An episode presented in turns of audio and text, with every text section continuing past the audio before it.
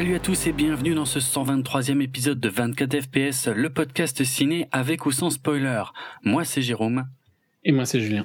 Et on va parler de Mission Impossible Fallout, le sixième film de la saga, réalisé par Christopher McQuarrie, dans une émission comme d'habitude en deux parties. Première partie, on va revenir a priori très rapidement euh, sur la production du film euh, et non pas sur les films précédents puisque ça on l'a déjà fait dans notre épisode 79 qui était euh, consacré à Rogue Nation mais dans lequel on avait aussi euh, largement parlé de la série des origines de la série télé des petits secrets de tournage parfois donc des 4 5 films précédents.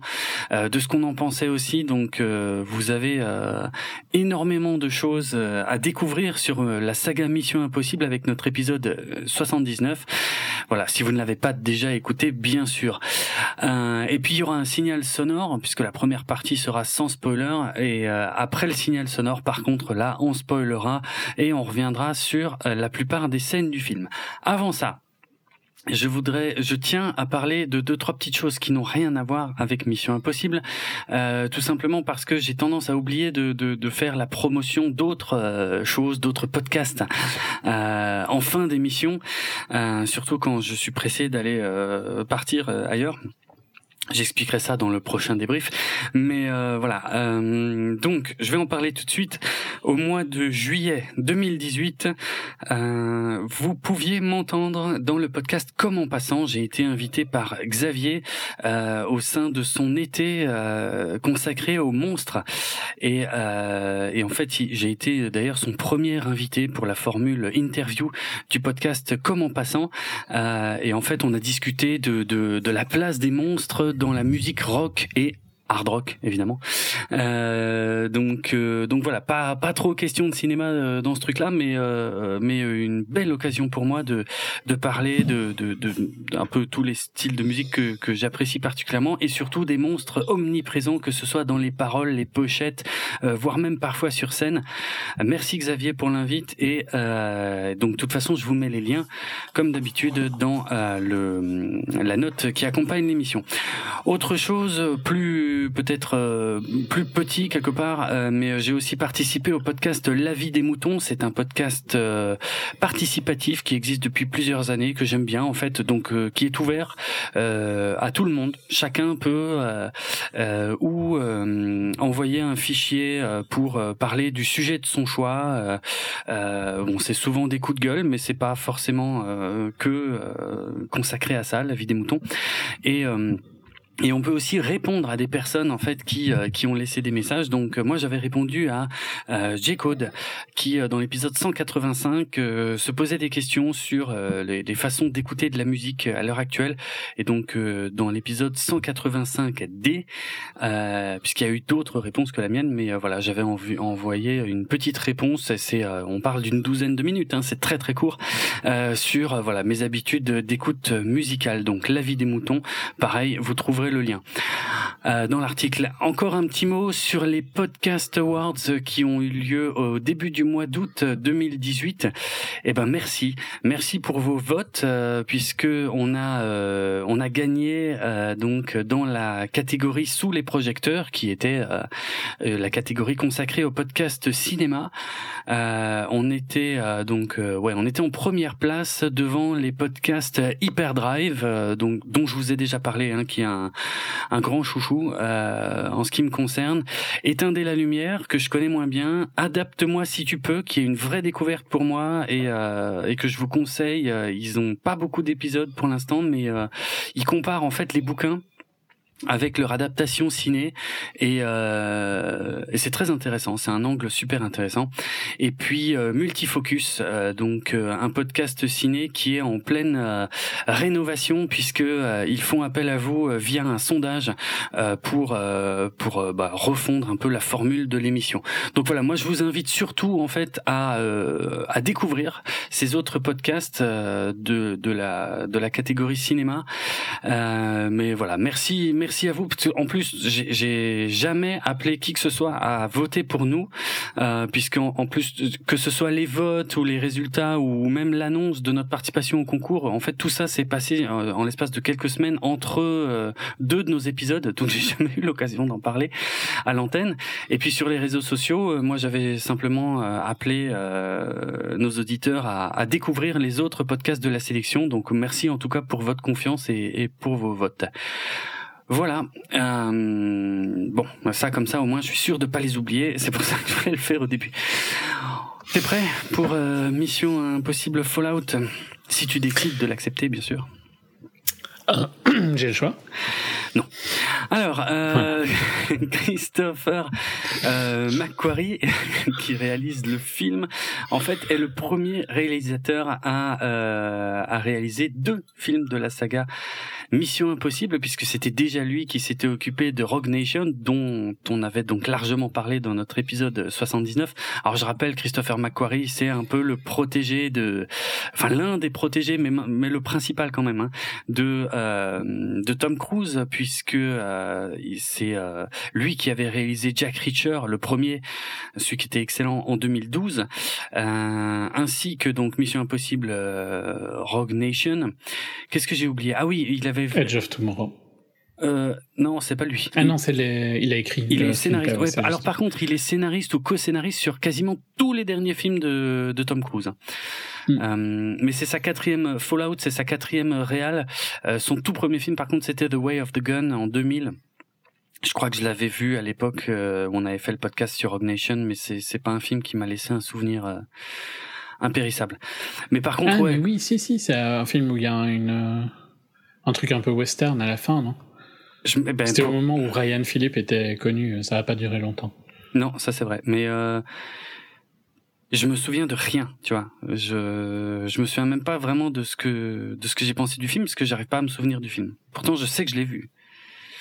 Mais ouais. Moi, il, me semble que, mais peut-être, j'espère que je me trompe pas, mais il me semble qu'il y a une scène euh, où je me rappelle un genre de gunfight. Hein. Ah, c'est vrai qu'il y a un gunfight un peu particulier, ouais.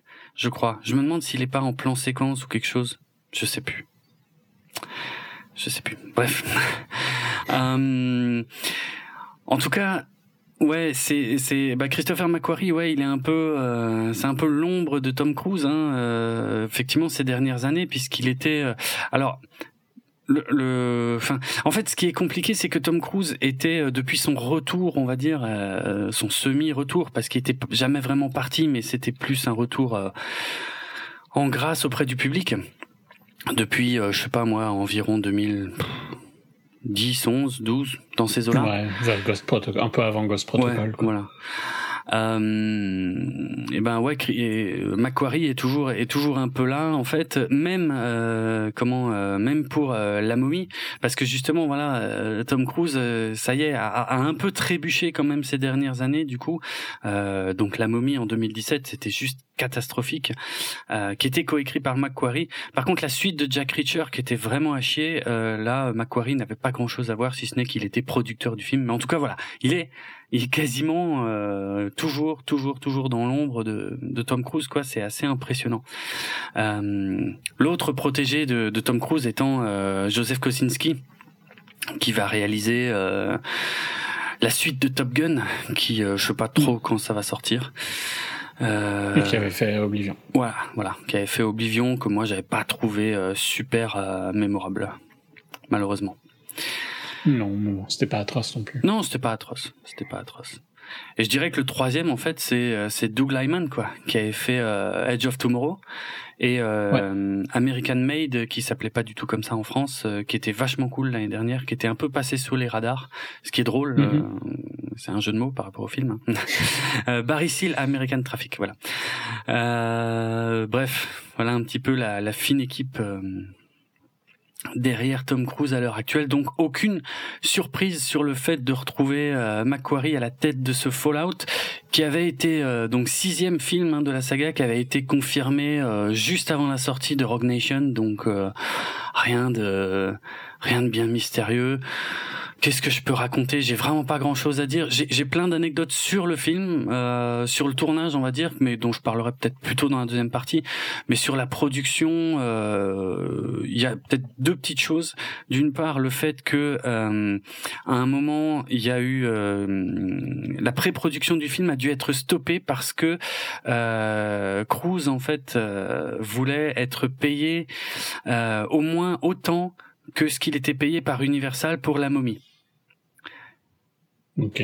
Et ça c'est un peu c'est super chelou parce que euh, il faut que je vérifie un truc là parce que euh, sur la momie je sais plus mais Cruz est-ce qu'il était aussi producteur? Parce que ce qui me surprend c'est que Cruz doivent arrêter la production d'un film dont il est le producteur pour négocier son salaire. On est d'accord que c'est chelou. Euh... Non, effectivement, il n'était pas producteur. Ouais, c'est super bizarre en fait. c'est super bizarre cette histoire. Il était mieux payé sur un film dont il n'était pas le producteur Ok. Bon, de toute façon, on ne sait pas vraiment euh, comment ça a été résolu, mais ça a été résolu.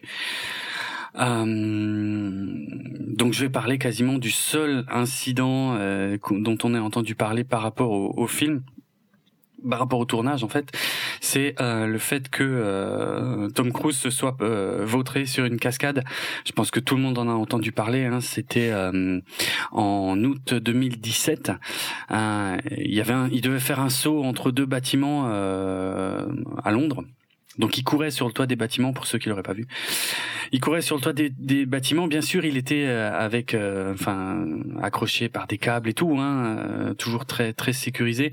Mais bah, il a sauté un peu court entre les deux immeubles et en fait, il s'est pété la cheville. C'est-à-dire que la jambe qui devait, la jambe qu'il avait en avant, qui devait le réceptionner sur le deuxième toit, en gros, comme il était trop bas, bah, la jambe était dans une mauvaise position quand il a touché la, la le mur du bâtiment et il s'est pété la cheville euh, direct quoi. Donc ils ont dû arrêter le tournage. Euh, ah, il a essayé de continuer la scène, hein, mais euh, c'était pas possible. Euh, ils ont dû arrêter le tournage pendant huit semaines.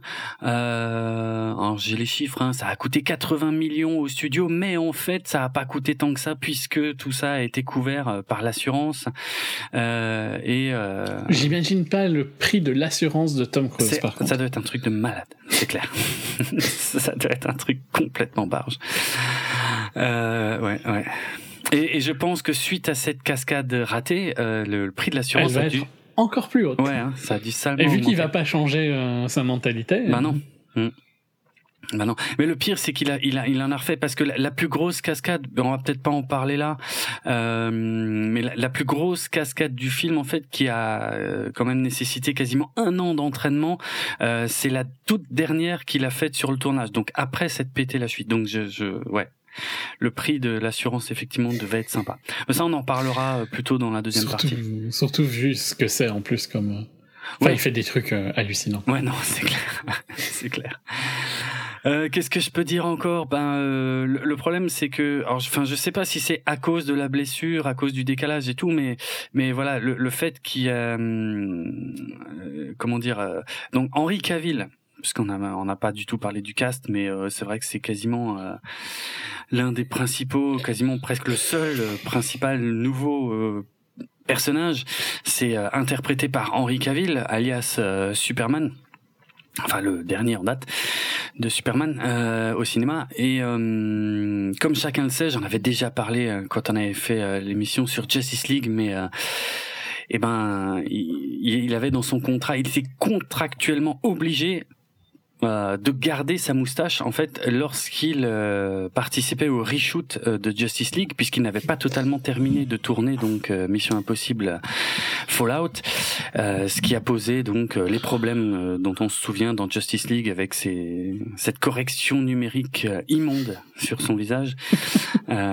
Sachant que j'ai relu j'ai relu l'info hein, comme quoi il, y avait quand même un deal qui avait été proposé à l'époque euh, qui se rase pour aller faire les reshoots de Justice League, mais par contre que que que, que Warner, je sais pas, je pense que j'avais déjà expliqué ça quand on avait fait euh, Justice League, mais que Warner en fait, donc producteur de, Justice League, euh, paye ensuite euh, les comment les les effets spéciaux pour remettre la moustache pour les reshoots, enfin pour le pour la suite du tournage plutôt de de, de Fallout.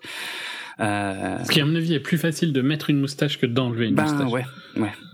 Mais c'est ah, bon alors moi quand je lis ces trucs il y a quand même des, choses qui me surprennent parce que est-ce que tu as vraiment besoin d'effets spéciaux euh, enfin numériques pour remettre une moustache à un mec qui en a pas? Je veux dire, est-ce qu'il est n'y a pas un moment où on est parti un peu en couille dans les effets spéciaux euh... bon. Bah, comment tu veux qu'il fasse? Bah, Qu'il mette repousser la moustache bah, Qu'il mette une fausse moustache. Ah, une fausse moustache Oui, ça se fait depuis, euh, je sais pas, depuis que le cinéma existe, à mon avis. C'est non? En même temps, Warner aurait pu juste payer, hein, mais c'est juste qu'ils en avaient plus rien à foutre de Justice League. Hein. Ouais, mais mais tu sais quoi le... Non, mais le plus bizarre dans cette histoire, c'est que c'est pas la Warner qui a refusé apparemment, c'est plutôt la Paramount.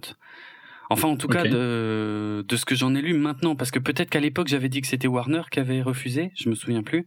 Mais, sais plus. mais là, dans les différentes sources que j'ai lues euh, aujourd'hui, il semblerait que c'est plutôt la Paramount qui a complètement refusé. Ils, ont dit non, non, il a un contrat, il n'a pas le droit de raser sa moustache. Techniquement, ils ont raison. Mais c'est vrai, c'est vrai. Pourquoi est-ce qu'ils abîmeraient eux leur film? Parce que euh, Warner a pas suggéré la production de, du leur. Hmm.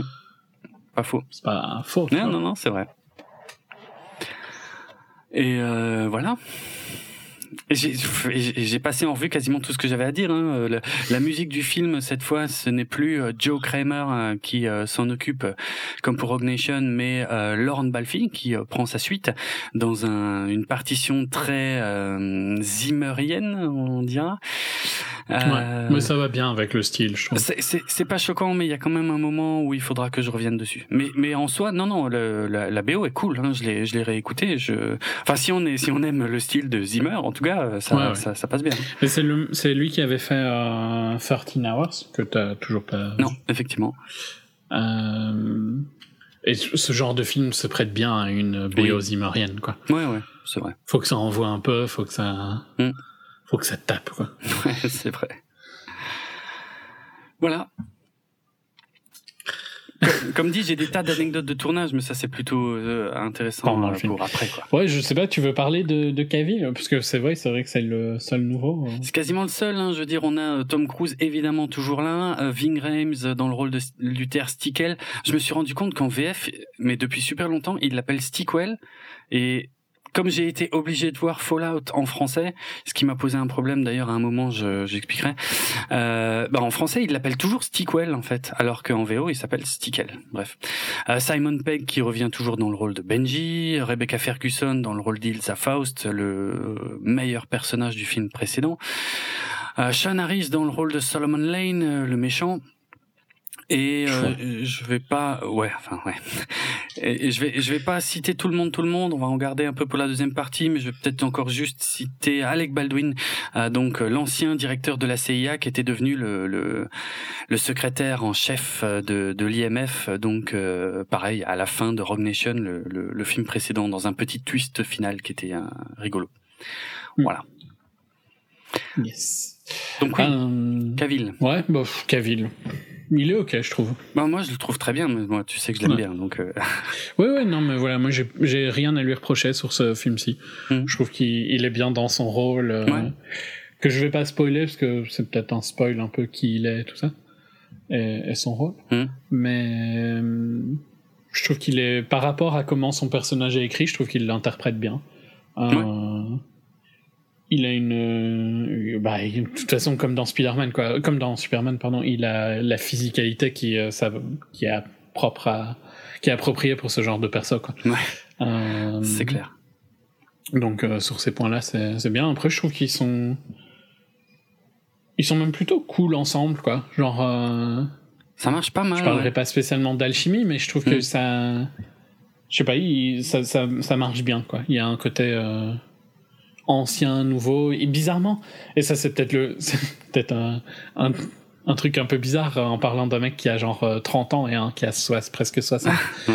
Mais ils, ils, paraissent un peu jouer dans la même ligue. Oui, ok, il y en a un qui est un peu plus jeune, mais je sais pas, ça, ça paraît réaliste, quoi. Ouais. Euh... On sent à deux trois moments que que Cruz et, et que Ethan est un peu plus a plus En fait, je trouve qu'on sent bien que Ethan compense par son expérience ses faiblesses, quoi. Je trouve que c'est bien retranscrit dans le film mm -hmm. par mhm. rapport à Cavill qui est un peu plus. Euh... qui compense son manque d'expérience par sa ah, force. Ouais, clairement, clairement. Ouais, ouais, notamment lors d'une scène de baston assez classe, franchement cool quoi, euh, qui était déjà un peu visible dans les trailers, mais qui, euh, je trouve, c'est une des meilleures scènes du film quoi. Ouais. Euh, après, si je dois, je commence ma critique sur le film. Bah oui, oui, oui. c'est marrant parce que j'ai lu qu'il y a des gens qui trouvent que ça fait partie des meilleurs films d'action de tous les temps et. Et ça, je, ça, je trouve pas, parce que je trouve qu'il y a, il y a quand même un manque de lisibilité assez flagrant sur la majorité des scènes d'action. Elles rentrent bien, Mm-hmm. Et c'est pas c'est pas atroce, ça reste visuel, mais enfin ça reste ça reste possible de, de voir la scène, mais ça coupe quand même beaucoup, je trouve, pour en dire que c'est un des plus grands films d'action de tous les temps. Euh... Pas de tous les temps, moi de toute façon je suis pas du tout d'accord, mais mais par contre de maintenant, ouais. De maintenant, euh, genre euh, des dernières années, oui, ok. Bah ouais. Là ouais. Mais de tous les temps non, euh. ça c'est de la connerie, ça c'est bref. Mais ça c'est comme quand je lis euh, c'est je sais plus quel top de je sais plus quel site hyper réputé l'année dernière qui disait que Wonder Woman était le meilleur euh, film de super-héros de tous les temps, tu vois. J'ai envie de pleurer. Donc euh, aujourd'hui dès qu'il y a un film qui est, qui est à peu près correct, c'est bon, c'est le meilleur bah, de tous les temps. Le seul qui peut, se permettre ce titre, c'est Fury Road quoi, c'est tout. Ouais. Ouais, c'est pas faux. C'est pas faux franchement, faut arrêter quoi. Euh, mais ouais, non, que ce soit les courses euh, en voiture, en moto, les courses en voiture déchirent, les courses en moto déchirent. Elles sont bien, hein, ouais, ouais. Euh, il y a une baston au début du film qui je trouvais super impressionnante. Le, les, les persos impliqués dans la baston, il y en a un des, un des persos qui est ultra classe, quoi, je trouve. Enfin, la puissance qu'il a mmh, ouais. est impressionnante. Ouais. Euh, il y a une séquence à la fin qui est aussi euh, what the fuck quoi genre euh, vous avez été jusque là mm. euh, il y a un moment que j'adore et je vais pas dire ce que c'est. Je vais juste dire que c'est le il y a un moment similaire dans Godzilla. Mm. non pas dans ah oui ça y est. Si si non c'est bon. Ouais ouais. Exact. J'adore ces séquences là ok. Et le fait qu'il la fasse lui-même est encore plus genre what the fuck bah, quoi. euh, donc ouais, non, sur tous ces points-là, j'ai trouvé ça bien. Euh, ça reste pas mon favori. Je dirais c'est mon deuxième favori de la saga maintenant, après Ghost Protocol. D'accord. Euh, je trouve que c'est le deuxième meilleur, mais il est oubliable quand même quoi. Malgré toutes ses qualités, j'ai pas trouvé que l'histoire était passionnante, j'ai pas trouvé que le vilain était super passionnant. Euh, c'est juste tu avances dans un film d'action sympa, mais mhm. il y a rien qui t'accroche vraiment à l'histoire quoi. Alors je suis globalement d'accord, euh, mais avec quand même quelques différences notables. Mais dans le sens, je vais, je vais d'abord réagir sur le côté oubliable. En fait, je suis assez d'accord. C'est un bon film. Euh, c'est même un très bon film. Quand quand quand t'es dedans, enfin quand tu le vois, t'es bien dedans. il est quand même long. Hein. C'est d'ailleurs c'est le plus long de la saga. Ouais, c'est peut-être. D'ailleurs, ça c'est peut-être un défaut, je trouve. Tu les sens les 2h30 quoi. Ouais, mais sans que ce soit problématique. Mais c'est vrai qu'à un moment. Il n'y a, pas une scène euh, que je je te je saurais pas te dire. Oh oui, ça, ça aurait dû être coupé. Ouais. Hmm. C'est juste que je trouve que 2h30 pour un film d'action, c'est un peu long. C'est vrai que c'est un peu long. Non, mais ça, je suis je suis ok. Ouais. Bon bah alors euh, là-dessus, on est on est on est d'accord. Après, est-ce que est-ce qu'il y a des films, est-ce qu'il y a des scènes d'action qui resteront dans l'histoire du cinéma? Parce que pour moi, euh, si c'est euh, comment, euh, si c'est un meilleur film d'action de tous les temps, ben normalement t'as une, ça veut dire que t'as des scènes en fait qui qui vont rester dans l'histoire et que et qui vont en plus inspirer le le, le, cinéma à venir. Ici, c'est pas du tout le cas. Ouais, hein. mais c'est ouais, je suis Elles sont ultra classe, hein, que ce soit dans les voitures, les motos ah et tout ça, c'est super bien géré. Euh, mais est-ce qu'il y en a une qui a la gueule de quand il c'est le Burj Khalifa non qui qui monte dans Ghost Protocol? Ouais ouais. Est-ce qu'il y en a une qui a cette gueule là Non. Pour moi non. Non. Mm-hmm. Elles sont toutes très bien. Ouais. Mais il y en a aucune qui est qui a cette intensité. Ah ouais. Et même le euh, c'était dans Rogue Nation le comment euh... l'avion ah, euh, Parce que moi, je j'avais pas trouvé l'avion super impressionnant en fait. Dans non, non, mais l'avion, on en avait parlé, hein, ça nous avait pas mal déçu. Euh, mais il y avait un truc euh, sous-marin, par contre, non, dans Rogue Nation? Ouais, ouais, mais qui, qui était, super impressionnant, qui était, par contre. Qui était impressionnant, mais qui était. Euh... euh, comment dire, qui était un peu débile au niveau du scénario, tu vois, ça n'avait aucun sens d'avoir ces, des serveurs sous-marins comme ça. euh, on avait bien déliré là-dessus d'ailleurs. Mais euh, oui, oui, ils avaient mis le paquet pour que, ouais, ouais, pour qu'il y ait quelque chose, pour, en tout cas pour sortir un peu de l'ordinaire.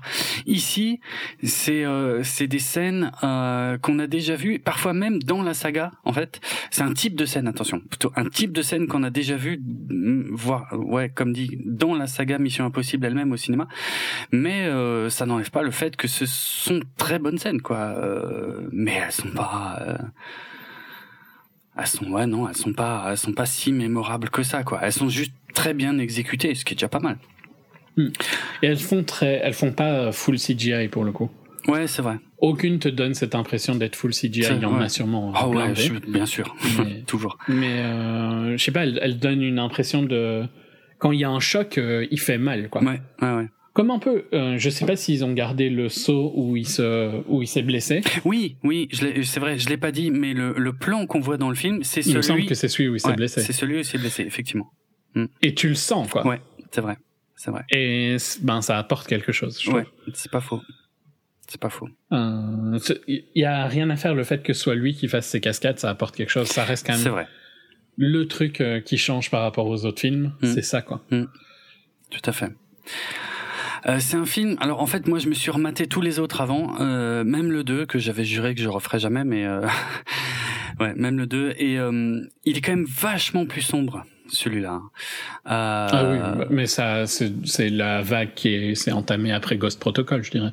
Ouais, ouais, tout à fait, tout à fait. Mais mais encore que même dans Rogue Nation, il y avait quand même quelques petites quelques petites piques, quelques petits gags de temps en temps. Tu vois, là il y en a, il y en a un peu aussi, mais enfin, Il y en a un en- peu, hein, je trouve. plus, plus sur la fin. hein. Ils mettent longtemps à venir. Le film est quand même euh, assez grave pendant euh, assez longtemps, et ça m'a ça m'a un peu surpris. Et euh, beaucoup parlent d'une influence euh, donc euh, à la The Dark Knight. Et euh, oui et non parce que je, je dirais pas qu'elle se sent sur tout le film, mais par contre ouais il y a une scène où entre ce que je voyais, les images littéralement et, et la musique, je me suis dit ok là c'est quasiment un copier-coller d'une scène de The Dark Knight, d'accord. Mais en soi pas grave quoi. Mhm. C'est c'est peut-être même d'ailleurs euh, un peu ce qu'on pourrait reprocher de pire à Christopher McQuarrie, c'est-à-dire que j'ai l'impression c'est pas un grand innovateur euh, dans dans les scènes d'action. Euh, j'ai l'impression qu'il va aller puiser en fait, il va aller chercher des scènes qui qui qui, qui fonctionnent bien dans d'autres films, des ambiances et des scènes qui fonctionnent bien et il va les refaire et il va les intégrer à son truc. Donc c'est un peu un comme ça un gloubi-boulga de de, de de choses qu'on a parfois vues ailleurs, mais c'est bien fait. Donc en soi, euh, est-ce que c'est vraiment critiquable? Euh, Ben, pff, je dirais non parce que j'ai vu tellement pire, quoi. Donc euh, moi, ça me dérange pas, quoi. Tant que c'est bien fait, pas de souci. Donc non, ouais, euh, un peu long, des bonnes scènes d'action, un scénario un peu brouillon par contre, hein, mais à l'image du précédent, hein, de Rogue Nation, j'avais un peu le même problème. Oui. Et c'est, Euh, je pense que c'était une des forces de Ghost Protocol. Ouais. J'ai l'impression qu'il Ouais. était plus mieux construit. Ouais, ouais, ouais, tout à fait. Euh, ici, il y a des trucs, il y a des twists et- qui sortent un peu de nulle part et qui sont pas Mhm. super intéressants. Bah en plus, Non. Il y a pas un truc, un. Ils essayent de mettre trop de subplots en fait. Ouais, ouais, c'est clair. C'est ça complique un peu le truc et moi j'ai eu un euh, ouais, ça je peux le dire maintenant, il n'y a pas vraiment de spoiler mais euh, en plus, j'ai eu un souci, si tu veux, avec le fait de, enfin, ouais, il y, a- il y a eu deux causes, c'est-à-dire que d'une part, j'ai vu le film en français et d'au- et d'autre part, en fait, il y a des gens qui parlaient dans la salle. Euh, ce qui va être mon petit, euh, mon petit coup de gueule. euh, je vais pouvoir. Bah, c'est parce que t'as été le voir en français. bah oui, mais j'avais pas le choix. c'est pas comme Oui, bon, avait tu vas le- voir avec des gens qui vont voir des films en français. Bon, ça c'est un peu méchant. Mais, Je sais, c'était volontaire. Euh, ce qui s'est passé, si tu veux, c'est que j'ai j'ai mis un temps fou à comprendre que que le que le méchant euh, Lane, en fait, que c'était le même que dans le film d'avant, parce que c'est c'est c'est aussi une nouveauté. C'est vrai que c'est un peu la première fois qu'on a la suite Ouais. directe du film précédent. Le problème, En fait, le problème, c'est qu'il était déjà nul dans le film d'avant.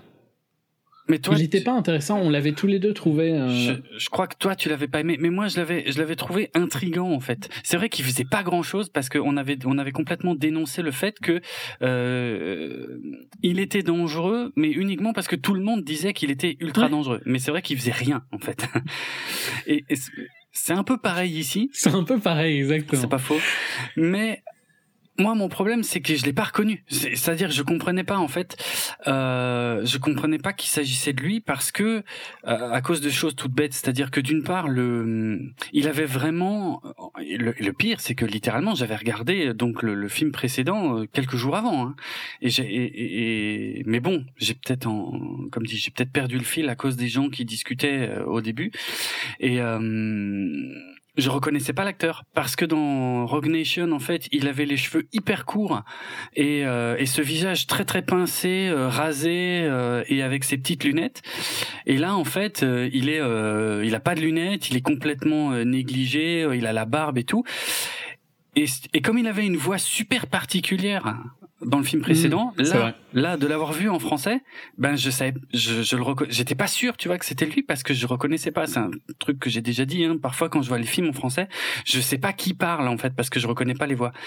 Et euh, et comme il est probable que j'ai raté parfois euh, une ou deux petites lignes de dialogue à cause des imbéciles qui discutaient euh, et que ça m'énervait, euh, j'arrivais pas parce que si tu veux, à un moment je me mélangeais les pinceaux entre Lane, donc euh, c'est le perso qui était déjà dans le film précédent, et l'arc parce qu'il y, a un, il y a un autre méchant qui est l'arc. Et du coup, je comprenais pas. Je disais, mais putain, Lane, l'arc, est-ce que c'est moi qui ai mal compris? Ou est-ce qu'il y a bien deux gars?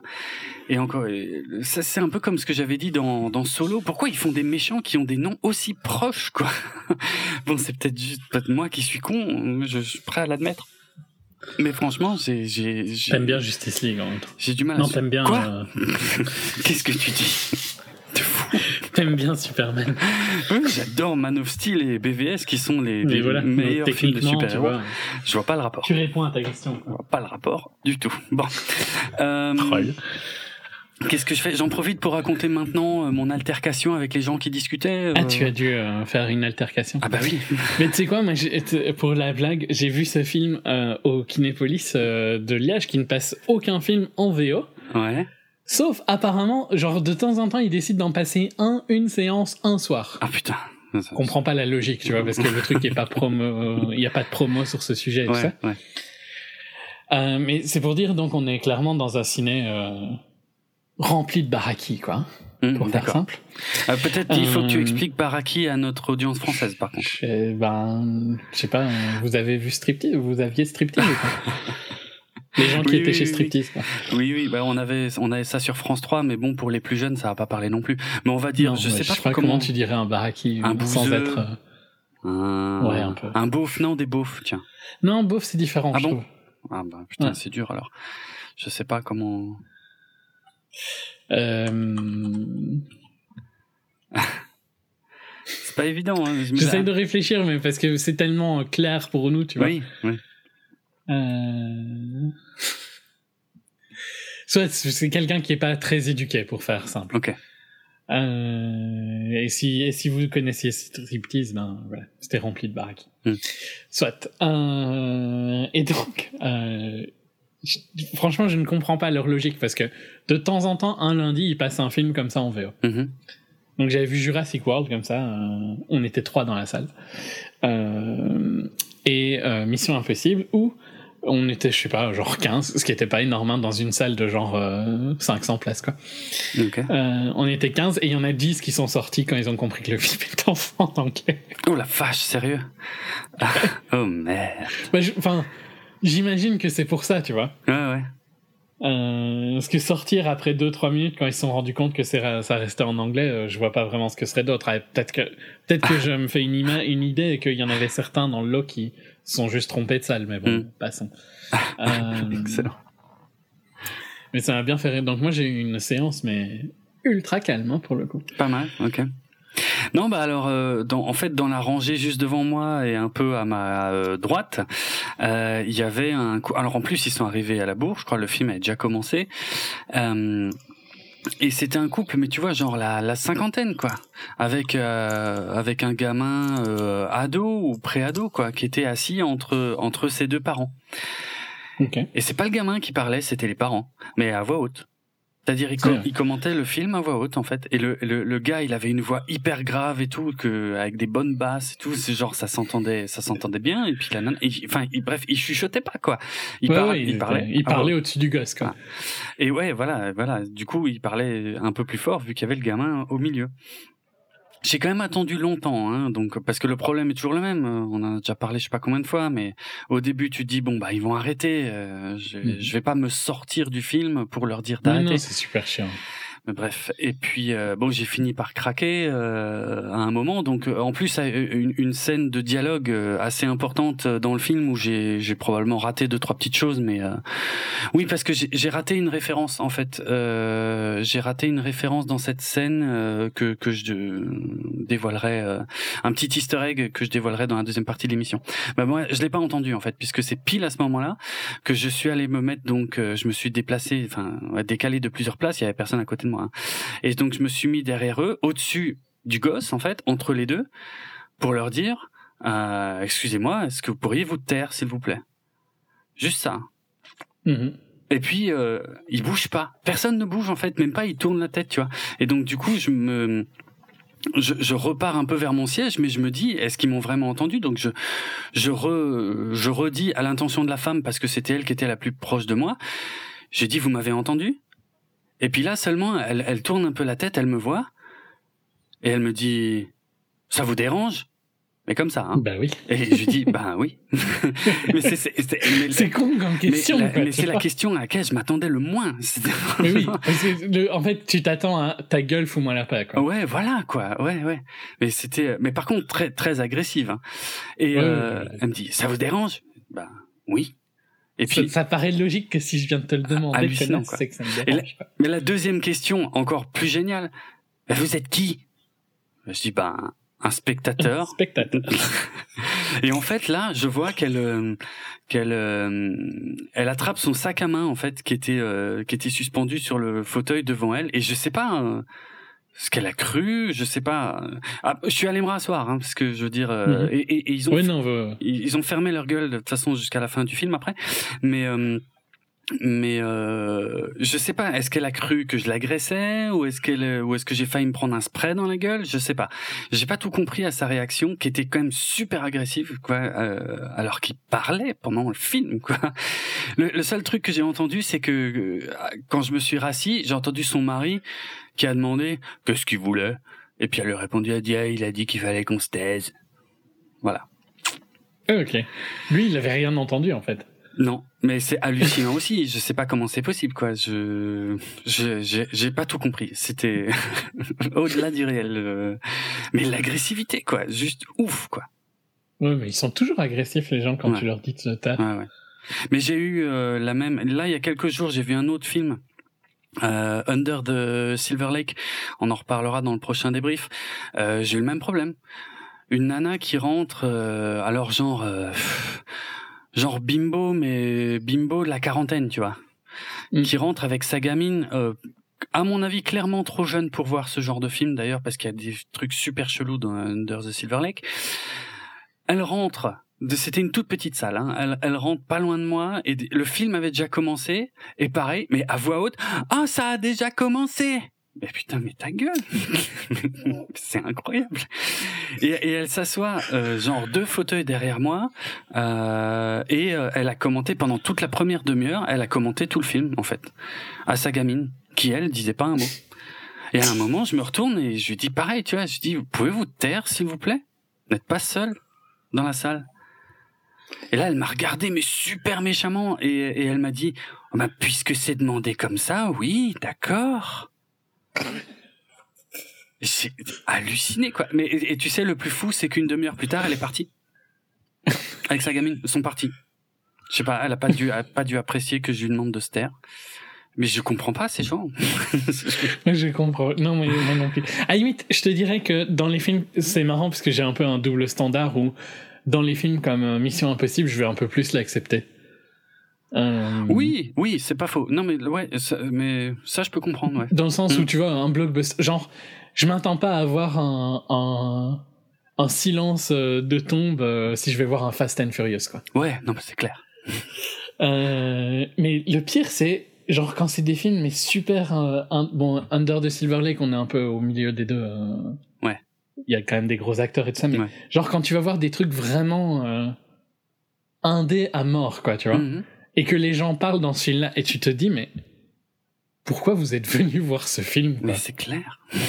Genre, tu vois, je, je vais utiliser euh, The Guilty, euh, mais j'ai pas eu une mauvaise séance pour The Guilty, hein, donc Ouais. c'est pas représentatif, mais j'ai déjà euh, dit, demandé à des gens de se taire dans des films comme ça, tu vois. Et tu te dis, Ça, mais ouf. pourquoi vous êtes venu voir un putain de film danois Ouais. où, euh, Enfin, je, je me rappelle d'un où euh, les gens étaient super bruyants, ils arrêtaient pas de bouffer dans un ciné où t'as pas le droit de bouffer. Mhm. Euh, et c'était sur un film sur les, euh, les, les la population native australienne, les, les aborigènes, mais genre vraiment euh, dans les parties recluses de l'Australie. Euh, et c'était super, enfin genre tu vois, c'était un budget à mon avis qui devait être euh, en dessous des 100 000 dollars quoi comme truc. Ouais. Euh, tu te dis comment est-ce que t'es venu choisir ce film si c'est pour faire chier comme ça Ah. quoi? Genre t'as pris t'as dit t'as t'as fait euh, tic tac toc euh, devant euh, le ciné et t'as pris celui-là quoi? C'est je comprends pas. Mais le pire, c'est que ce que tu viens de dire, ça existe. Hein. Moi, moi, j'avais un pote qui faisait ça. Moi, ça me fascinait. Hein. Il y a un pote qui me racontait quand il allait au ciné, il allait au ciné, et puis une fois qu'il était dans l'entrée, il disait bon, qu'est-ce qu'on va voir? Et, et ça, me rendait épique fou. quoi tu vois. Ça me rendait Parce que moi je dis souvent bon euh, et si on allait au ciné Mhm. et on regarde ce qu'on va voir quoi Mais tu oui. vois. Mais avant d'être au ciné. Bah oui, je sais. Non, mais je. Ah, L'humanité. Hashtag les gens. Ouais. C'est drôle. C'est bizarre, ils sont pas comme nous. Non, mais c'est horrible. Mais euh, enfin, je, chacun son habitude. Pourquoi pas Je veux dire, tu peux aller au ciné sans savoir ce que tu vas voir. Du moment que tu fermes ta putain de gueule pendant le film, quoi. C'est Ouais, tout.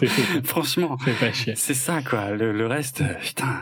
Oui, le reste, j'en ai rien à branler. Ouais, en vrai, ouais. euh, C'est pas mon problème, mais fais pas chier à parler, quoi. Mais. Et, et, et je dis pas. euh, genre, par exemple, si tu dis un truc, tu vois. euh, Oui, ça c'est bon.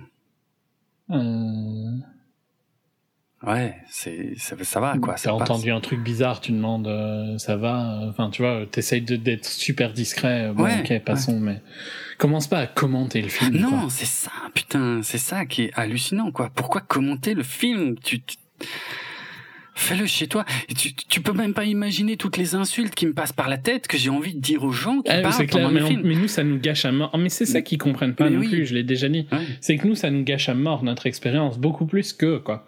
Mais ouais, mais ouais, c'est ça. je, je me rappelle de mon, mon favori euh, de tous les temps d'avoir demandé à des gens de se taire, c'était à ma deuxième séance de Gone Girl, Hmm.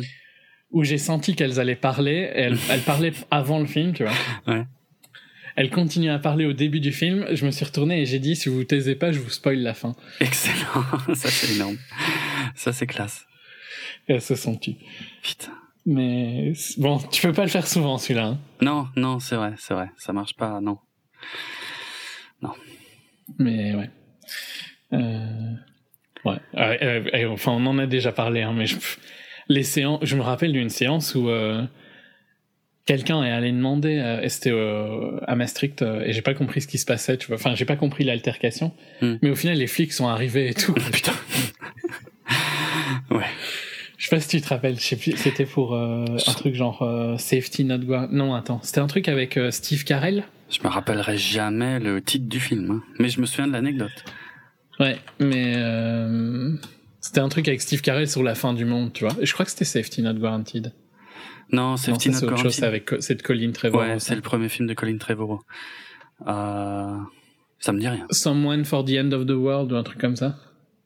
Franchement, ça me dit Enfin, absolument. c'est c'est pas important, mais bon, Mm. mais ça m'avait fait chier, quoi. Moi, le film, il était quand même niqué au final. J'avais vu une moitié de film et puis il m'avait remboursé mon ticket, mais je m'en fous, quoi, tu vois. Mais c'est clair. C'est clair. C'est un Tout ça mystère. parce qu'il y avait trois euh, gros euh, baraki, en fait. genre le baraki bro, tu vois, qui fait de la muscu. Ouais, ah bah oui, oui. Euh, et, et, et, euh, et leurs trois copines bimbo euh, avec beaucoup de neurones Ouais. au singulier. non mais je comprends pas, c'est le cinéma, euh, je veux dire, le mode d'emploi, il est quand même pas super compliqué. Tu t'assois, tu fermes ta gueule. C'est, il y a rien à faire. Il y a littéralement rien à faire. Il y a des gens, ils arrivent et, pas. Et si tu bouffes, parce que bon, euh, voilà, vu qu'ils vendent de la bouffe, t'essayes d'être discret. Ouais, oui, voilà, t'essayes, ouais, ouais. Ça, j'avais eu peur, je crois, pendant euh, sans un bruit qu'on avait qu'on a traité là il y a pas longtemps. Je crois qu'il y avait des nanas qui étaient quelques rangs devant moi, et elles avaient des pop-corn et des trucs comme ça. Et euh, pendant le Quiet Place, si tu veux, ça m'avait fait un peu flipper au début. Je m'étais dit oh là là non, non non, vous avez pas me niquer le film. Et en fait, elles se sont rendues compte par elles-mêmes du problème, si tu veux. Et elles, euh, je, oh, oh, les, les deux premières minutes, elles mangeaient assez bruyamment, et après, euh, elles faisaient super gaffe. Donc ça va. Ça va. Mais C'est bien. euh, L'humanité n'est pas perdue. non, exact. Putain, mais c'est quand même. Soit. On a fait un- une méga tangente hein, de se plaindre ouais, sur. de temps euh, en temps, faut que ça sorte. Qu'est-ce que tu veux que je te dise? Non, mais c'est moi, c'est moi ce que je comprends pas en fait, c'est c'est que les gens soient aussi agressifs en fait euh, par rapport à toutes les insultes qui me passent en tête. Si tu veux, je me je me contiens et je leur demande de se taire, s'il vous plaît. C'est le truc le plus poli que je puisse faire, quoi, vraiment. mhm. Et ils me répondent comme de la merde. Et ça, ça me fait halluciner. Je comprends pas. Je comprends juste Mais c'est typique des gens qui ont tort. Ouais, probablement. Les gens qui ont tort sont toujours dix fois plus agressifs Ouais. parce qu'ils savent qu'ils ont tort. Ils ont tort, je pense, non? Enfin, moi, c'est ce que je me dis, tu vois. Ils Peut-être. savent qu'ils ont tort, donc euh, ils essayent de compenser. euh, Ouais, Peut-être que j'ai complètement tort et qu'en fait, euh, ils ont aucune idée qu'ils ont tort. je sais pas. Laisse-moi vivre dans mon rêve de penser qu'ils ont tort. Ok. Mais moi, je suis assez ok avec euh, avec ce- cette théorie-là. hein. Bon, revenons sur le film. Du coup, je sais même pas d'où je suis parti pour euh, pour aller vers là. Ah oui, sur euh, sur le fait que Sur que- le nom ouais, des Solomon Lane. Ouais, ouais, sur Solomon Lane, en tout cas, je voilà. Ben oui, parce qu'en plus, il, son organisation s'appelait, c'est pas un spoiler, hein, mais dans, dans le film précédent, c'était le syndicat, et là, ça s'appelle Mm. les Et puis apôtres. c'est changé. Et, Ouais. et, et c'est pour ça que, tu vois, j'avais un doute. Je me dit mais au début du film. hein. Ouais, mais en fait, si, si ça se trouve, il y a les autres qui ont parlé juste quand, quand ça a été expliqué, et du coup, moi, j'arrivais, j'étais pas sûr, tu vois, et, le doute, il est resté super longtemps, en fait.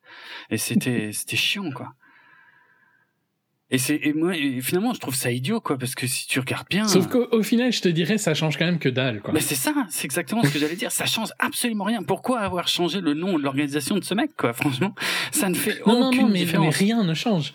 Tu sais pas que c'est Solomon Lane ou tu sais que c'est Solomon Ah. Lane, ça change quelque chose Pas vraiment, En- franchement, pas vraiment. Hein. Ben, euh, C'est pas comme s'il faisait beaucoup plus de trucs, quoi, tu vois. Lui non, mais il y a des éléments de continuité par rapport à lui et à Ilsa Faust, on va dire, qui n'auraient pas de sens si c'était pas lui, tu vois. Ouais.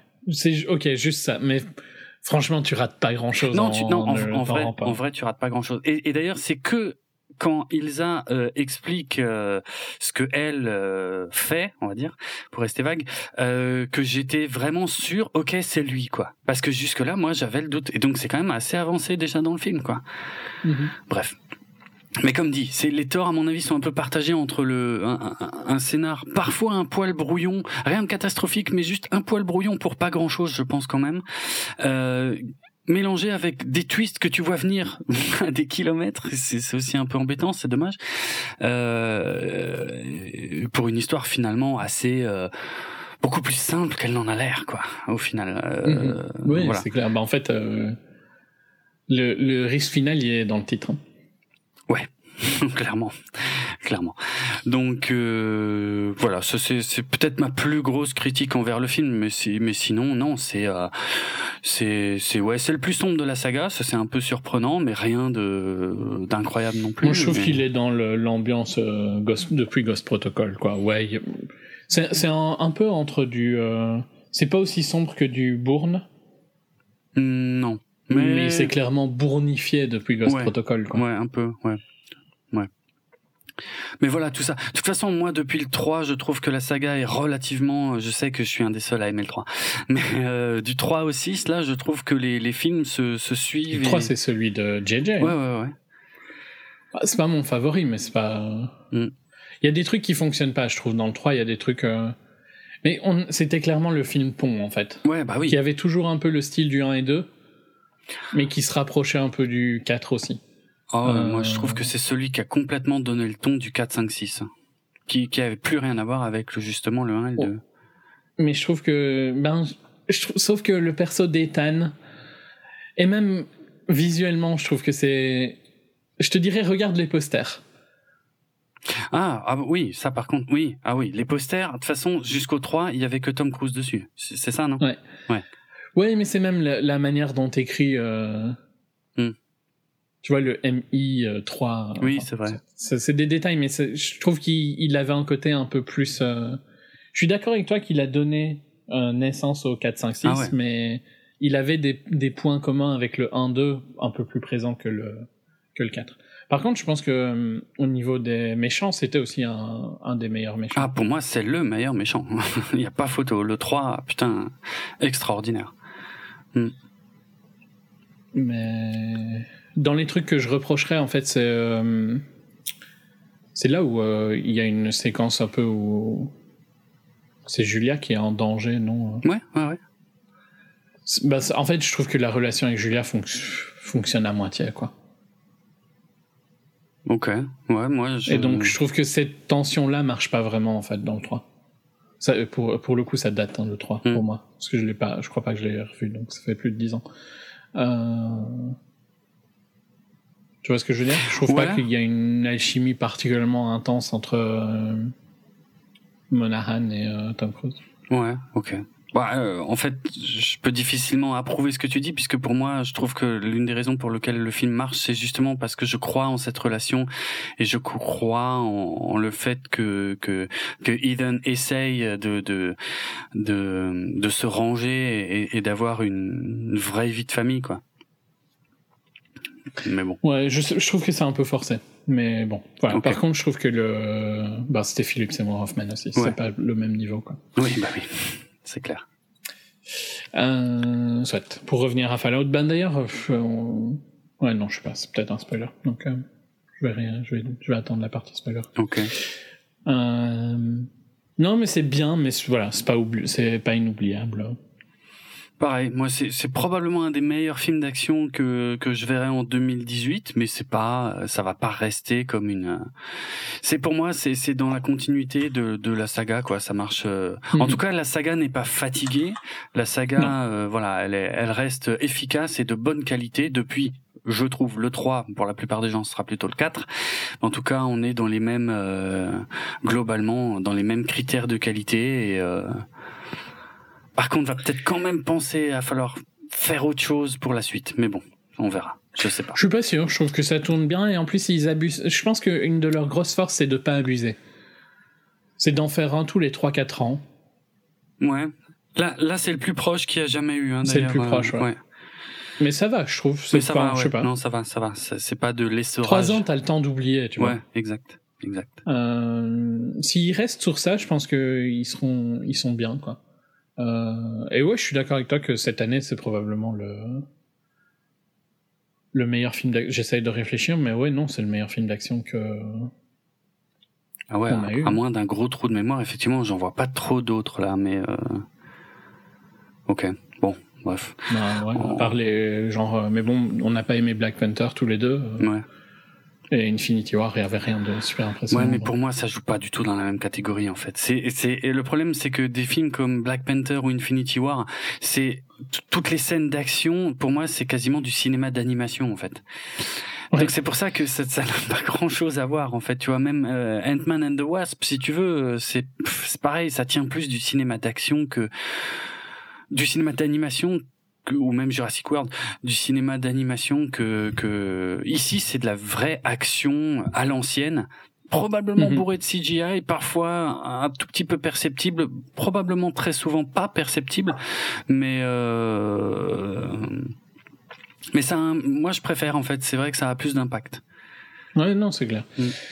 Euh, mais en même temps, il n'y a pas vraiment hein, de films qui font ça.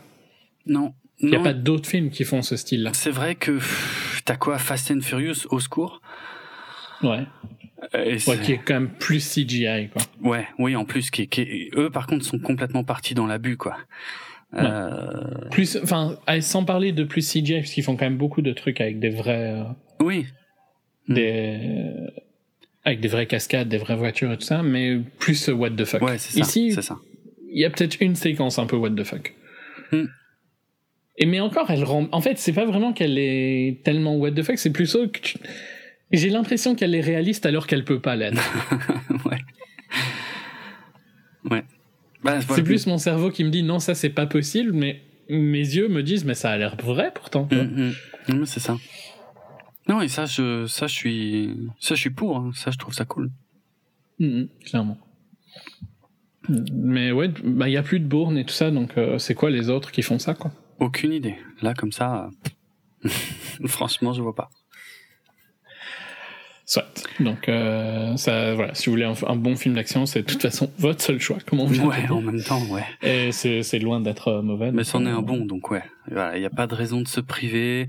Euh, en standalone, ça marche, même si vous n'avez pas vu ou pas vu depuis longtemps ou pas vu tout court.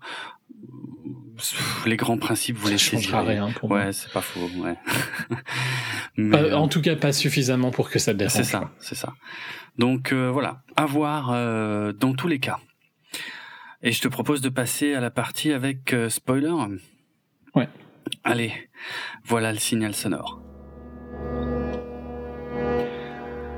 Alors, la scène d'ouverture, un peu bizarre d'ailleurs, quand j'y repense, peut-être pas la plus utile du film.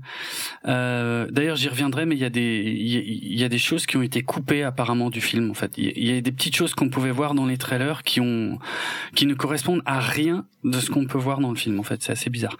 Mais tu sais, euh, en tout cas là, la scène d'ouverture, c'est une scène de rêve en fait où on voit. Euh, mhm.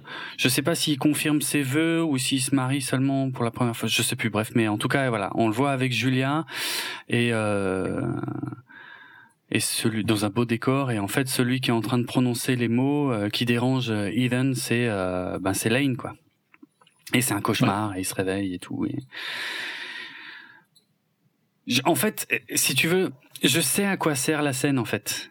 Le problème c'est qu'elle sert pas elle sert pas du tout à la narration, elle sert à rien dans la narration, elle sert juste à, te, à remettre Julia dans la tête. elle foreshadow le fait que Julia va arriver plus tard. C'est ça, c'est ça.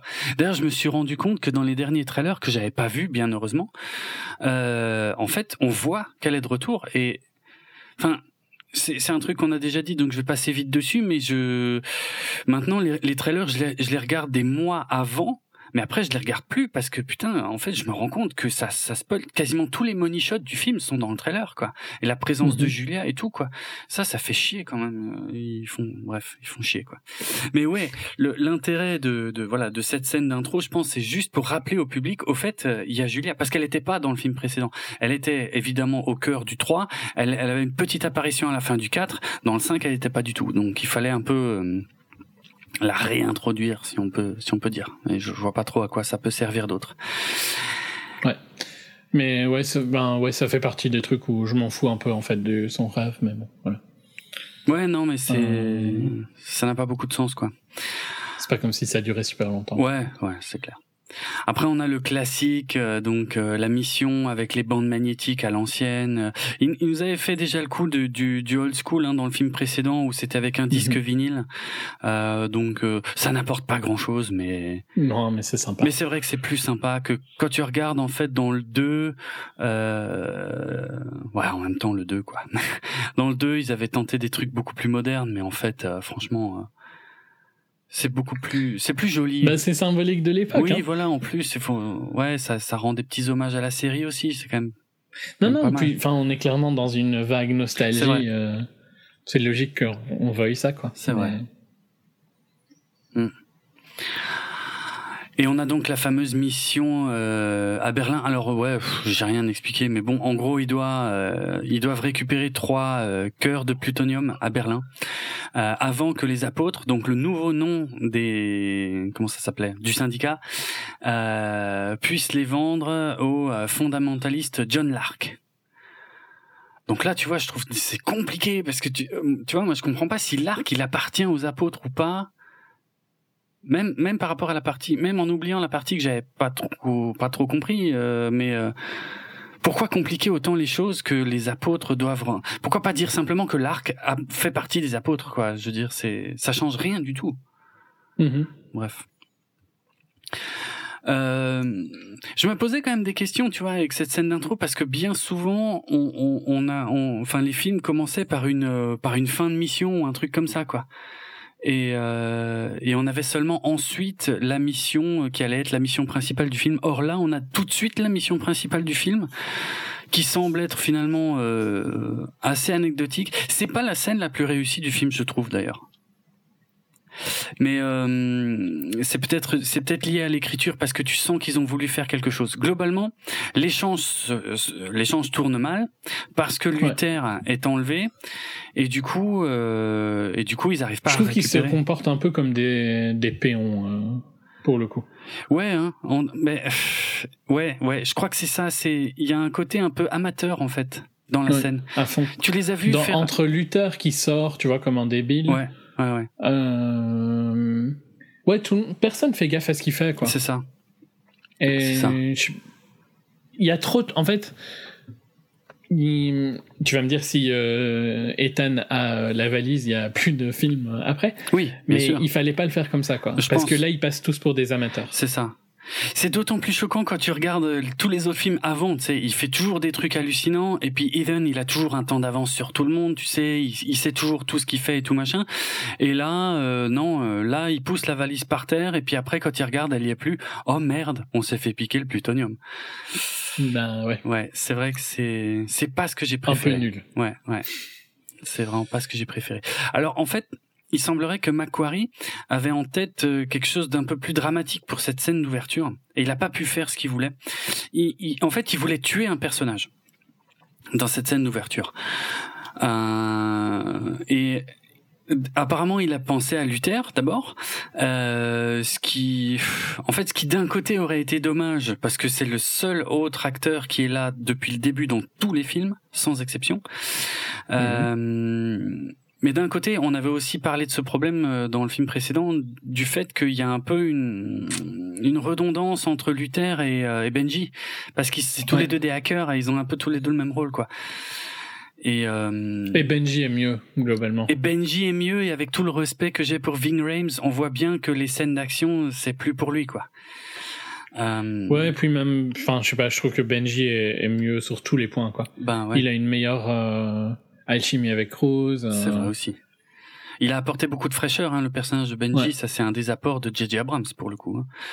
Mhm. Euh, mais, et puis en plus, oui, la, la, popularité euh, de Simon Pegg a voulu qu'il il soit de plus en plus présent sur le terrain. Euh, mais mais sans être euh, au cœur de l'action. Donc il, ils ont tous les deux ce rôle un peu compliqué qui, qui, où ils doivent être là, mais ils font pas grand chose quoi. Euh, par contre, oui, non, oui, c'est vrai. Oui, euh, Benji était dans le 3, mais c'est dans le 4 qu'il a eu un rôle un peu plus gros, non? Oui, oui, c'est ça. Ouais, ouais, dans, dans le 3, euh, il était de toute façon, euh, il ne communiquait quasiment qu'à distance avec Ethan, et c'est dans le 4 qu'il a eu un petit boost, mais mais sans être euh, Enfin ouais, comme dit, il est présent, mais en fait, il, il, il dit ce qu'il doit, il dit ce qu'il faut faire, et il est souvent un accessoire en fait dans, dans les missions ou les trucs quoi. Et puis il est le, le fan des masques. Euh... Ouais, mais je sais pas. Enfin, ça marche mieux avec lui qu'avec Ving Rhames. Techniquement, si Ving Rhames partait, ça serait pas choquant. C'est vrai que ça aurait pas été choquant. C'est un peu ce que je me dis aussi. Mais visiblement, euh, euh, Macquarie a décidé que non, euh, non, non, qu'il qu'il le garderait. Après, donc, il a il a pensé à Benji, mais là, évidemment, pour toutes les raisons qu'on vient de dire, c'était pas possible du tout. Euh, et il y a euh, il y a un autre personnage dont j'ai pas encore parlé. Euh, j'aurais peut-être pu en dire un mot dans la première partie, mais bon, autant le dire maintenant. C'est Jérémy Renner puisque Jérémy Renner était quand même présent dans les deux films précédents dans le rôle de William Brandt. Euh, il était à un temps présenté comme le successeur potentiel de Ethan Hunt en plus. Euh, bon, ça, ça n'est pas du tout arrivé, bien sûr. Euh, un peu comme tous les films de premier, enfin où on a essayé de mettre Jérémy Renner en, au premier plan en tant que héros de films d'action. C'est fini de toute façon, je pense. Ça. Ouais, non, c'est complètement passé, ça. Ouais, ouais, c'est vrai. Il a niqué en plus ses chances. Euh avec des mauvais press tours quoi donc euh, ah oui personne va lui faire confiance de porter un film euh. maintenant ouais. Ok. Bon tant pis pour lui. Alors le truc c'est que Jeremy Renner lui en fait euh, ne pouvait pas être présent on va dire de façon importante dans le film à cause du tournage d'Avengers Infinity War quoi qu'il arrive. Mais euh, Christopher McQuarrie s'était quand même dit à un moment, euh, bah, je pourrais peut-être le faire venir juste pour quelques plans, euh, justement dans cette scène, dans cette première scène, quoi, euh, pour le tuer lui. Parce qu'il tenait à tuer un perso. Et, euh, mhm. Et il a fait la proposition à Jérémy Renner et euh, Jérémy Renner en fait a dit ben non, euh, je vais pas me déplacer. Euh, en gros, je vais pas me déplacer pour me faire tuer. C'est pas exactement les mots qu'il a qu'il a qu'il a dit, mais euh, mais ah, si j'ai bien compris les articles que j'ai lus, l'idée globale c'est ça, c'est-à-dire non non, je vais pas venir. Mais en fait, je suis en train de me dire, Jérémy Renner, il est pas dans Avengers Infinity War, au fait. Non. ouais, il, il, il, sera dans, dans le Avengers 4, en fait, parce que les deux ont été tournés en même temps, mais ouais. Donc en fait, ouais, mm-hmm. euh, ouais, ok, ouais, non, parce que j'avais même pas tité qu'il il, il, il, est pas en plus dans Infinity War. Ouais, bon, bref, il a pas voulu. En tout cas, voilà, la seule place qu'il y avait pour lui. Euh, de toute façon, il était pris pour, par Infinity War, euh, enfin Infinity War 2 si on veut. Euh, donc de toute façon, on lui avait pas fait de, vraiment de place dans le film. Et puis quand on lui en a essayé de en faire une petite, mais pour le tuer, il a dit bah non. donc voilà, je voulais juste euh, parler de ça. Et c'est peut-être pour ça que cette scène euh, a du mal à fonctionner parce que parce qu'effectivement, il y a, ouais, euh, ok, Ethan protège ses acolytes, ok, machin, mais ouais, il passe un peu pour des, idiots comparé à tout ce qu'on les a déjà vu faire, quoi. Mhm. Mais bon, comme dit, c'est le point de départ euh, du film, quoi. Il fallait qu'il manque cette mallette, il fallait qu'il court après, euh, littéralement jusqu'à la fin.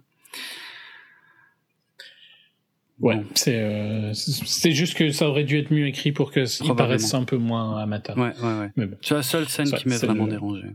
Ouais, c'est un détail. Euh... Ensuite, il y a cette scène pas très claire non plus avec le mec qu'ils ont enlevé mais qu'on n'a pas vu qu'il qu l'avait enlevé. Euh, tu sais celui qui a qui a rédigé le manifeste? Non. Ouais, le, le scientifique quoi. Ouais, le scientifique, ouais. Enfin, c'est peut-être pas lui qui a rédigé le manifeste mais je sais plus. Mais euh, en tout cas voilà qui qui, qui n'accepte de, de, de dévoiler la position de l'arc que si le manifeste est lu à l'antenne par euh, par ce mec très connu aux États-Unis euh, dont je connais je sais même pas si je connais le nom en fait alors que je l'ai déjà vu dans plusieurs trucs mais pour le ouais, j'ai déjà vu, mais je connais pas son nom. Ouais. C'est pas un que je connais. Pour le public français, je pense pas que le que que que la scène marche beaucoup, si tu veux, parce que justement le le, le mec est très connu aux États-Unis. En tout cas, je sais que c'est une figure de la télé. En fait, je crois que je l'ai souvent vu à la télé dans des films, en fait. euh, je, je, ouais, ça doit être un truc comme ça. Et bref, euh, voilà, la manigance, c'est que euh, en fait, il joue, il joue le good cop, bad cop, et puis euh, Ethan passe le coup de fil, le mec lit le manifeste en direct, et puis là, l'autre, il dit ouais maintenant. Bon, ça c'est, c'est idiot. Hein. On a déjà dénoncé ça des milliers de fois, hein, mais ouais maintenant. On sait bien. Euh... Ah. Enfin, tu, ouais, je trouve que ces scènes-là servent pas à grand chose en ben, fait. Euh... Non, c'est pas c'est pas ce qui aide le plus le film. Hein. Ouais. D'une manière générale, quand le méchant dit non mais maintenant que je sais que vous n'avez plus aucune chance de gagner, je vais vous dévoiler mon plan. c'est quand même toujours aussi difficile à avaler. Bon. Surtout quand tu, oui, mais oui, enfin, c'est chaque fois la même chose. Quoi. Bah oui. ouais, bon. Bref, c'était un piège. Euh, de toute façon, euh, c'était pas le vrai présentateur super connu dont j'ignore le nom. En fait, c'était Benji, euh, et c'était voilà, c'était une mise en scène un peu comme un peu comme dans la dans la scène d'introduction du tout premier film Mission Impossible d'ailleurs, où on voit un interrogatoire avec quelqu'un qui se fait tuer, mais c'est une c'est une mise en scène aussi en fait. Voilà. Et Benji qui est super content d'avoir pu mettre un masque. Euh... Il aime bien ça, hein, mettre des masques. Ouais, ouais, non, mais c'est, mais c'est marrant parce que c'est un peu, ouais, c'est un peu le geek de la bande et puis. Euh... Ben, justement, il y a, enfin, c'est un espèce de running gag le fait qu'il était fan des masques et que il a, il avait pas vraiment pu les utiliser euh, dans les films précédents. Euh, ça avait foiré dans le Burj Khalifa et, euh, et dans Rogue Nation, je me souviens plus trop, mais euh, ah oui, c'est quand il doit marcher dans le couloir, il peut pas mettre de masque. Bref. Ah oui, c'est juste. Ouais, euh, du coup, dans ce film, en fait, il, il porte deux masques dans deux scènes euh, clés. Et c'est, et c'est d'ailleurs, il est le seul à porter des masques dans ce sixième Mission Impossible. Du coup. Ah, bon, voilà. Ça, c'est vraiment pour le running gag hein, euh, de Benji et les masques.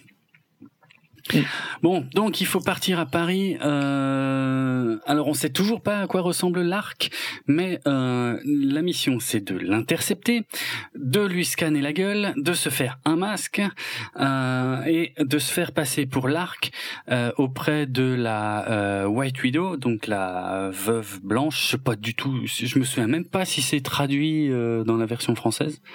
On s'en fout. Bref, puisque elle a quelque chose à vendre et ça a l'air d'être un truc hyper important, donc c'est forcément le plutonium. Ok. Pour une raison qu'on ignore, euh, la CIA n'est pas super fan de ça. Euh, donc ça c'est pareil, hein, c'est en fait faire rentrer au chausse-pied une menace.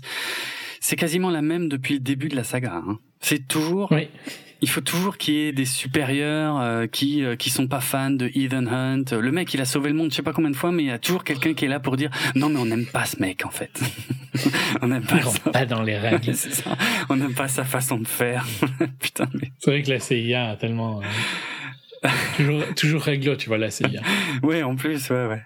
Bref, donc, euh, donc on va lui coller un, un agent de la CIA qui va, euh, qui va surveiller tous les faits et gestes et donc euh, qui va rendre compte à la CIA en la personne d'Henri Cavill, enfin l'agent Auguste Walker. Euh, précédé par sa réputation.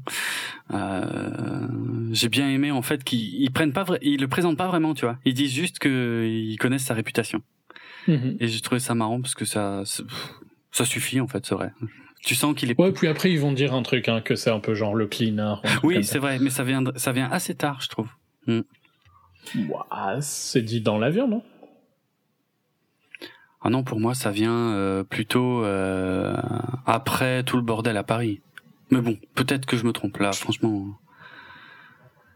Je sais plus, ouais. Non, je sais plus. Enfin, c'est pas super important, mais. Mm on comprend. Enfin, ils font quand même une expo sur ce que ce que veut dire, euh, ce qu'il voulait dire. Euh, ouais, puis il y a l'introduction de le ben, celle qui a remplacé Unli, quoi.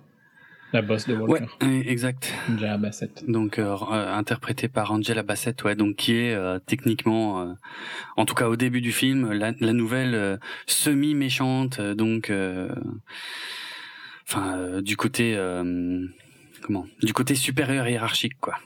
Voilà. Hmm. Elle me fait penser un peu à mais c'était pas elle, hein, je pense qu'il le jouait, hmm. mais dans euh... Suicide Squad. Ah ouais, exact. Euh, j'ai un doute. C'est pas Viola Davis ou un truc ouais, comme je crois que c'était Viola Davis. Mais c'est marrant parce qu'il y a un lien. Alors attends, je suis en train de vérifier le nom parce que je me souviens plus le nom du perso. Est-ce que il y a un nom qui est commun ou quoi? C'est ça. En fait, le personnage qu'interprétait Viola Davis dans euh, Suicide Squad, euh, eh ben, avait déjà été interprété par Angela Bassett. Je suis en train de, de, chercher, hein, mais si je dis pas de bêtises, mais je suis à peu près sûr de mon coup. Avait déjà été interprété par euh, Angela Bassett dans Green Lantern. Ouais, c'est ça. Et c'était le personnage. Amanda Walker. Amanda Waller. Waller. Waller. Ouais, Personnage bien connu effectivement des fans de DC Comics. Exact, c'est le même perso. Ouais, mais en plus c'est un peu le même perso quoi. Clairement, c'est vrai. Franchement, ouais, ouais. Exact. Donc, euh, exact. Ça m'a fait penser à ça. Mais voilà. Bon, ils s'envolent tous pour Paris. Euh... Mm-hmm. bah, en fait, à partir de là, c'est marrant parce qu'il s'est pas du tout passé ce que je pensais. C'est-à-dire qu'à partir de là, moi, j'étais persuadé que Ethan allait euh, allait se débarrasser d'Henri Cavill en fait. Euh, et, et, et, euh, quand dans l'avion, tu vois, quand il lui explique tout son plan, euh, mm-hmm. je me suis dit, je me disais là, il se fout de sa gueule, tu vois. Alors qu'en fait non. Et, et, limite, finalement, je suis un peu déçu parce que euh, parce que je sais pas, ça aurait été plus rigolo. Mais c'est un film qui est pas très rigolo en fait au final. Donc, euh... mais je savais pas encore. Un peu plus sur la fin, comme tu plus disais. sur la fin. Quand il y a un peu plus Peg et tout ça sur la fin, donc ouais, je pense. Ouais, que... c'est ça. C'est. Euh, mais là, pas du tout. Là, c'est hyper sérieux. Quand... Parce que si tu veux, je me, je m'étais fait une théorie. Quand il lui raconte tout son plan dans l'avion euh, il y a un moment où il lui dit ouais on va scanner la tronche de l'arc et en fait il scanne la tronche de euh, d'Henri Cavill. Et donc à ce moment-là, je me suis dit ah c'est un petit malin parce qu'en fait du coup il va il va faire un masque avec la gueule de Cavill euh, pour euh, pour le prendre pour un con plus tard. Et en fait ça n'arrive jamais. Et ça m'a surpris. Mais mais il y a quand même un double sens quelque part dans le. Alors attention, gros spoiler incoming. Ouais. Hein, mais euh, parce que à ce moment-là, il dit on va scanner la tête de l'arc et il scanne la tête de Cavill et on apprendra plus tard que Cavill c'est l'arc. Donc voilà. Finalement, l'astuce elle est là quoi. Mais euh... c'est presque ouais, je sais pas, c'est presque trop terre à terre. Euh, c'est rien de grave, mais ça m'a euh, ça m'a presque un poil déçu quoi. Ouais, bon, je sais pas, ça m'a pas dérangé, mais. Euh, c'est moi qui cherchais Maintenant que tu le dis, tu vois, ça aurait pu être différent, mais là, tu retombes un peu plus dans du Mission Impossible 1 et 2, j'ai l'impression, quand tu veux ça. Peut-être aussi. Peut-être. C'est pas impossible. Hmm. Soit. Il saute.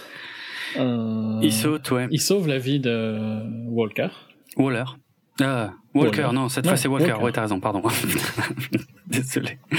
Oui, exact. Euh, mais c'est pareil, il se passe un truc super bizarre. Avant d'en arriver à la scène elle-même, qui est, euh, qui aurait dû être euh, la, la, la, grosse cascade la plus euh, médiatique du film, et alors qu'au final, euh, on en a beaucoup moins parlé de, de la scène où il s'est pété la cheville.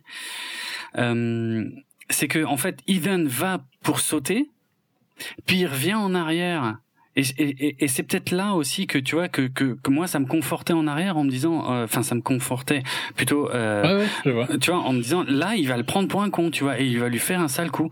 Et l'autre il se laisse pas faire, il lui débranche le tuyau et il saute. Mm. Et euh, je l'ai pas trop vu venir, mais euh, ok. Mais euh, bah à partir de là, ouais, c'est ouf quoi. C'est ce, ce ce saut. Bah, c'est un halo jump. C'est un halo jump. Alors, déjà, déjà halo jump, ça veut dire euh, high, euh, high altitude, low opening. Low opening voilà.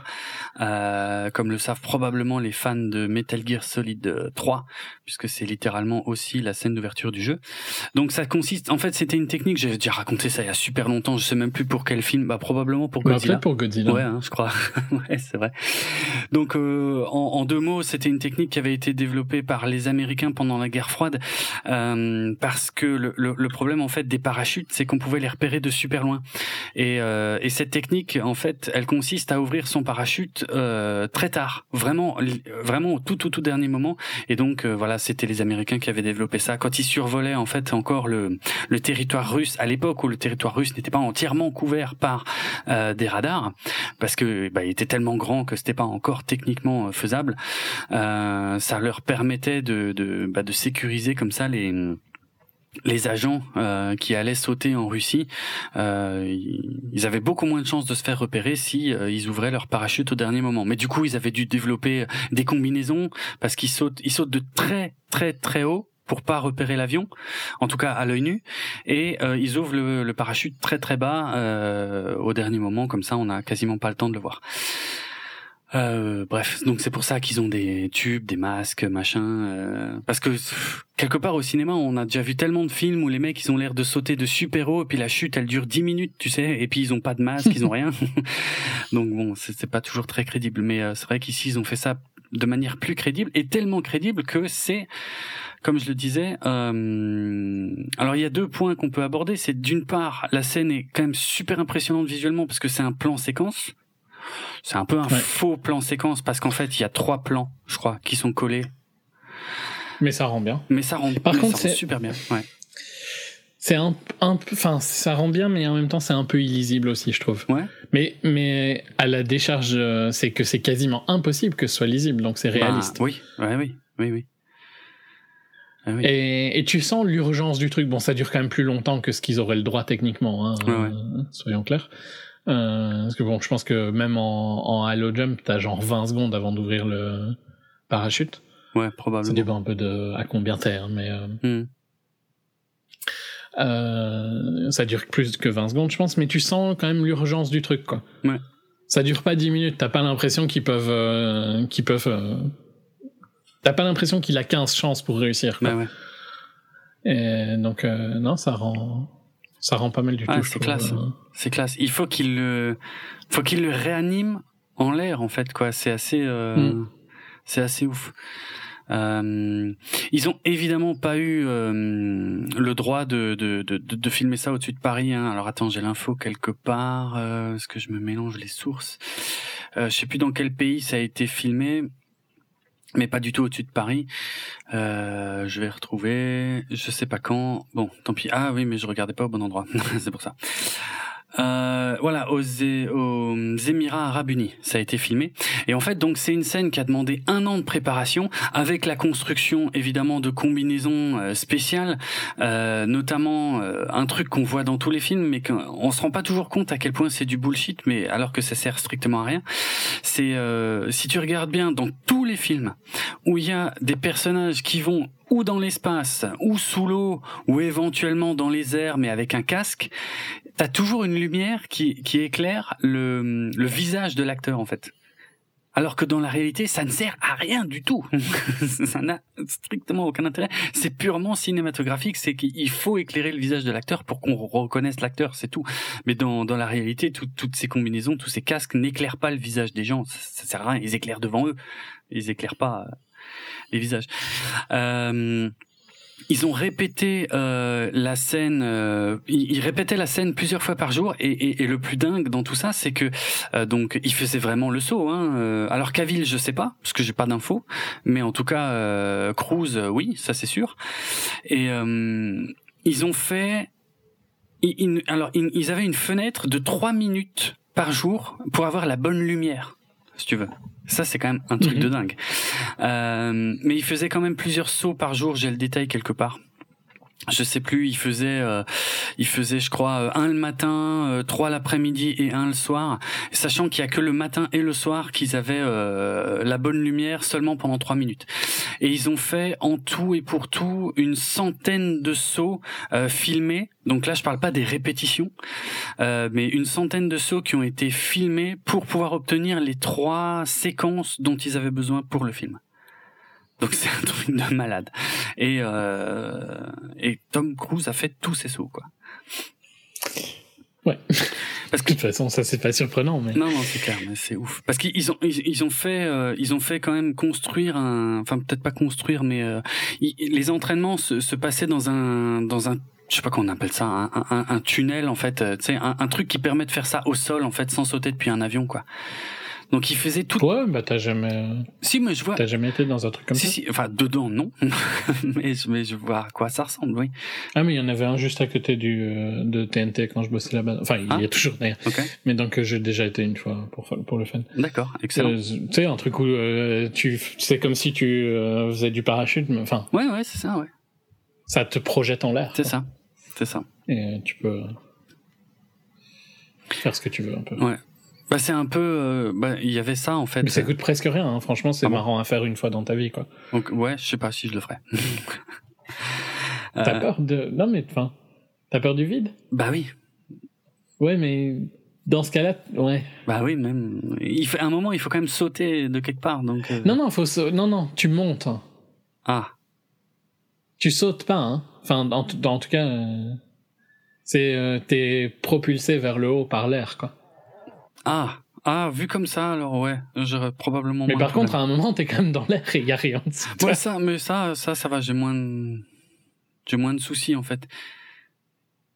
C'est, moi, j'ai toujours un problème avec le point de départ, si tu veux. Mais euh, si, si tu pars du sol, alors hmm, ça va, ça va mieux. Mhm. Et t'es pas si haut que ça. Surtout au début, tu vois, quand le mec t'aide, t'es vraiment pas haut, quoi. Ok. Donc, euh, tu pourrais essayer, je pense. Soit c'est pas le. Ok. Ouais. Euh... Donc, euh, qu'est-ce que je voulais dire? Ouais, donc les entraînements, en tout cas, avaient lieu dans un dans un.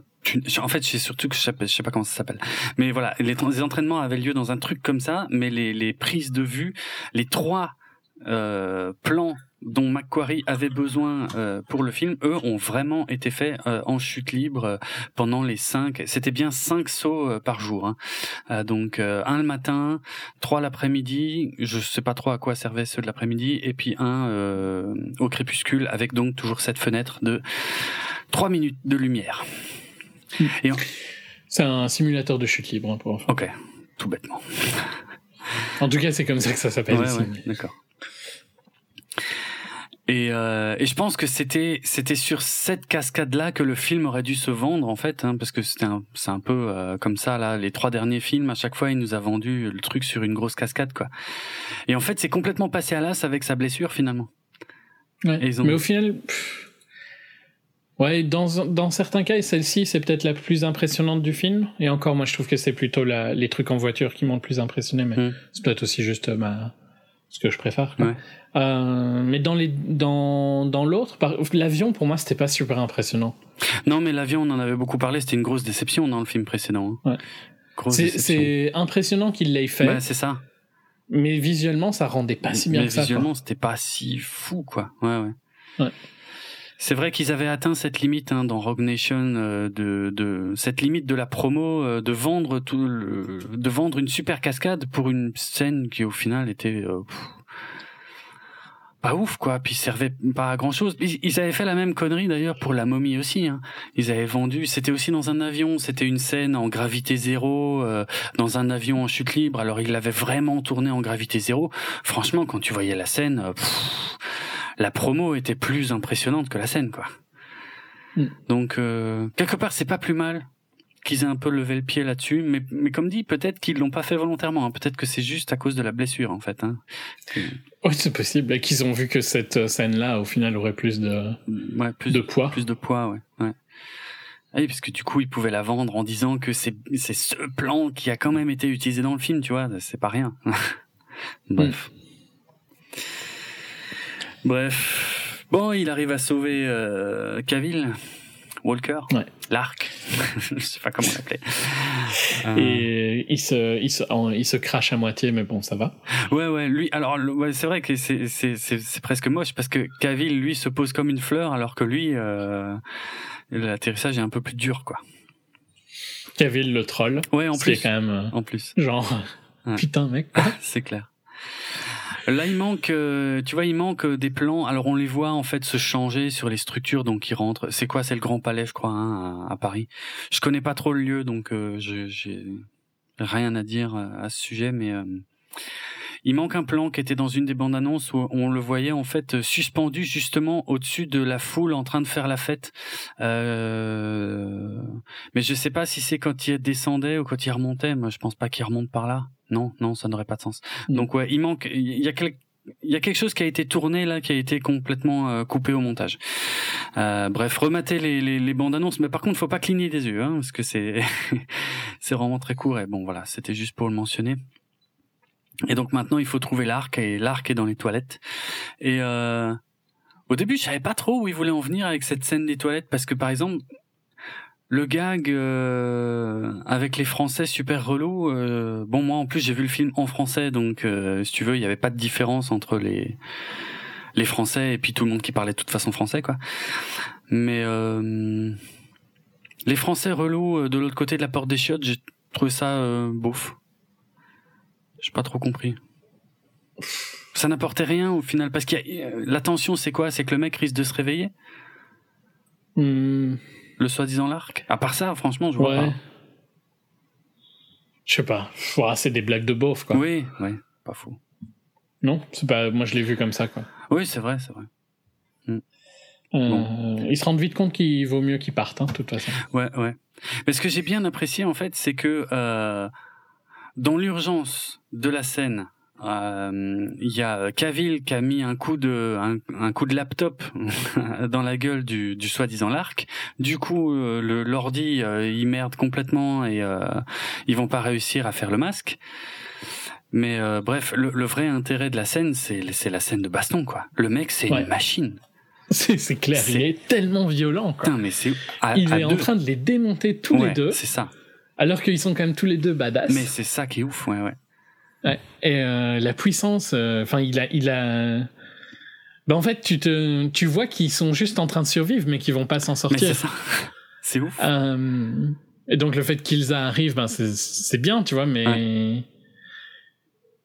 Je, ouais, ce mec-là est tellement impressionnant. À fond, à fond.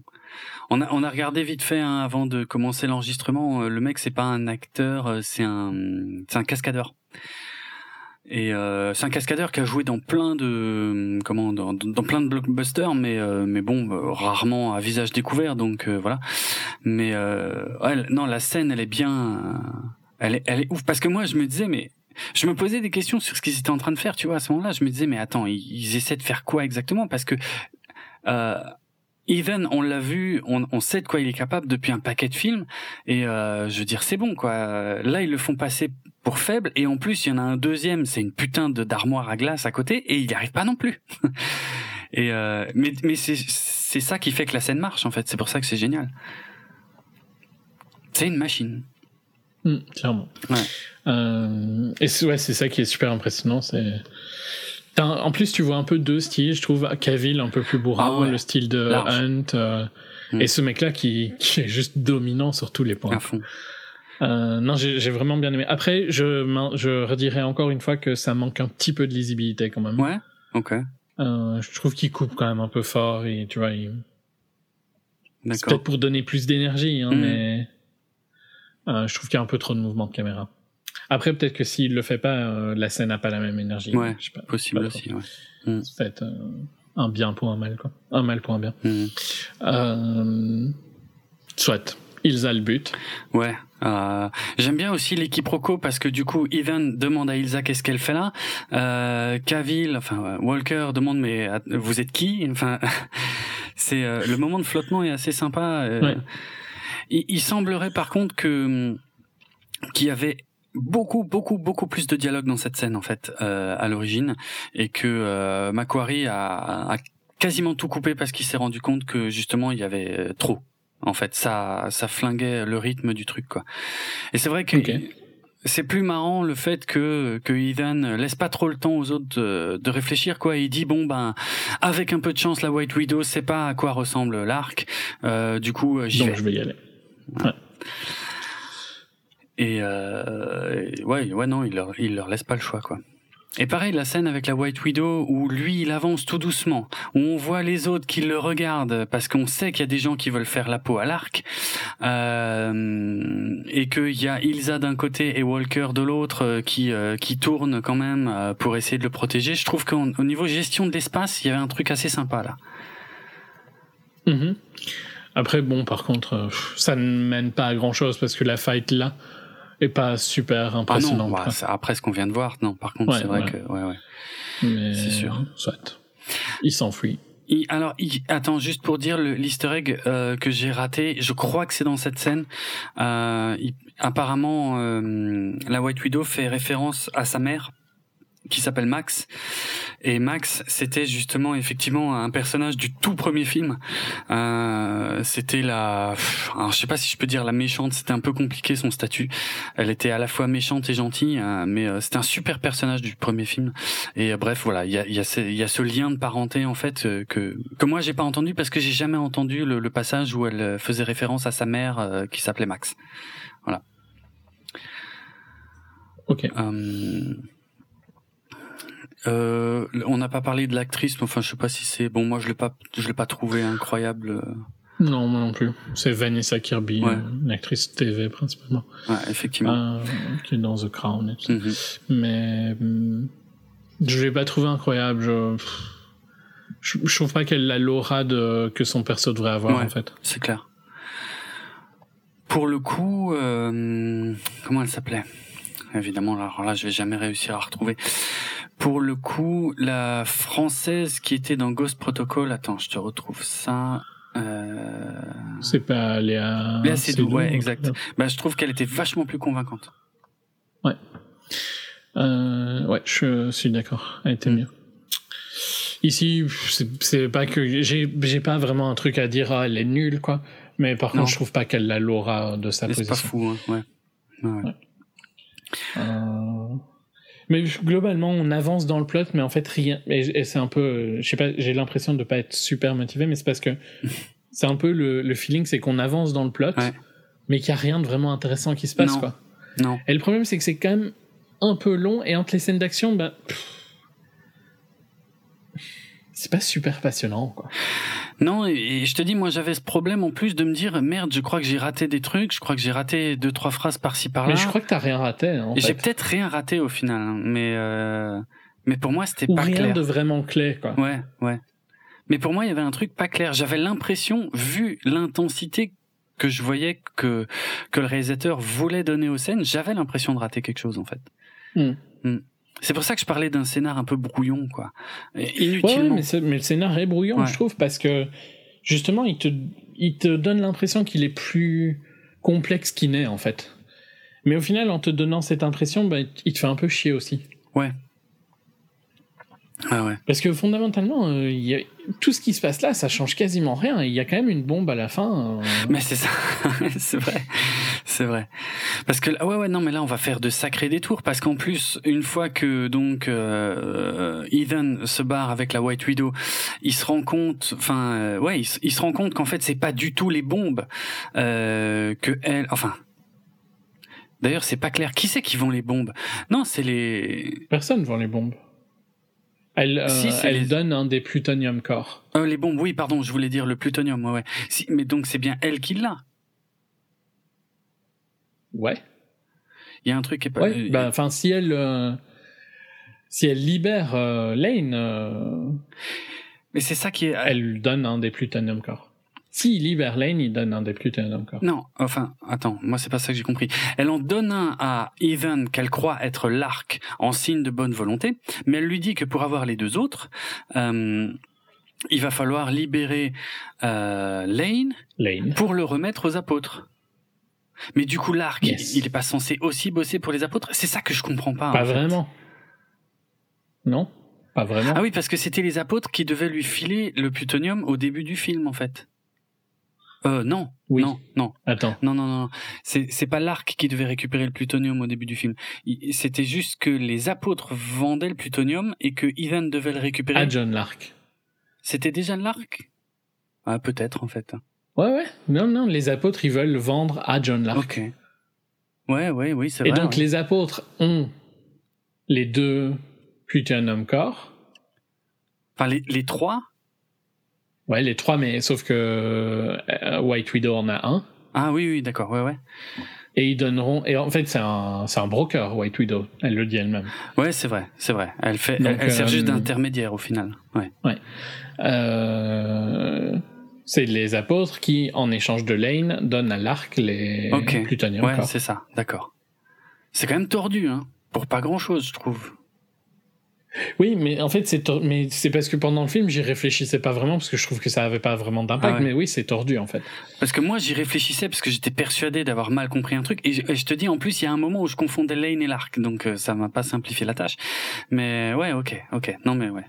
C'est bon. On a, on a tout remis dans l'ordre. Soit. Ok. Euh, Donc. on arrive dans l'autre scène, la scène d'action suivante. Alors attends, juste avant ça, il y a quand même le dilemme de, de Hunt qui, qui doit faire euh, libérer son pire ennemi et tuer des flics français. Et là, on a le- l'espèce de hum, flash forward. euh, je sais pas s'il est très utile, mais il, il- enfin si, je vois ce qu'il introduit plus tard en fait. Euh, il, introduit la, la scène avec la policière qui aura à la fin de la course poursuite. Mais euh, Mhm. il est censé nous montrer le, ouais, le dilemme de Hunt, quoi, de dire putain, le seul moyen de sauver le monde, c'est d'aller de, de tuer de sang-froid des policiers français, quoi. Sauf qu'il trouve une euh, situation annexe. Évidemment, mais ça on le sait pas encore. C'est un des seuls moments d'ailleurs où, euh, où il va faire ça parce que Surprenant. Ouais. parce que c'est c'est quand même ce qu'il fait généralement dans tous les films, c'est-à-dire qu'il il, il énonce un plan et puis il fait autre chose. Euh, Ouais. Surtout dans les Bah, premiers. là, il le fait. Surtout dans les premiers d'ailleurs. Mais ouais. Parce que là je voyais pas comment Là, il pouvait s'en sortir de ce truc-là, quoi. Ouais, mais j'ai bien aimé par contre. C'était inventif Ouais, c'est vrai, c'est vrai. de pousser le camion et tout ça. Enfin inventif. Euh, Mm, Oui et non, on va en reparler. Mais oui, la, la finalité est pas mal, mais, mais c'est justement là que qu'on a la ressucée de The Dark Knight en fait. Euh, je, je, je- Oui, o- oui, ok. Mais par contre, je m'attendais pas à ce qu'il fasse ça quand Oui, il l'a fait. Oui, c'est vrai, c'est vrai. Non, ça, je suis, oui, pareil, c'est vrai, c'est vrai. C'est la ressucée, elle est visuelle, mais elle est pas dans le dans l'histoire. Hmm, exact. Entre temps, on a on a vu Walker qui a rendu euh, compte à euh, je sais plus comment elle s'appelle, la chef de la CIA. Donc euh, Bassett. Sloan, ouais, Bassett. Euh, donc pour dire qu'il suspecte que euh, Hunt et Lark ne sont qu'une seule et même personne. Donc là, globalement, euh, si tu ne commences pas à le voir venir, euh, c'est que t'as jamais vu de film d'espionnage de ta vie.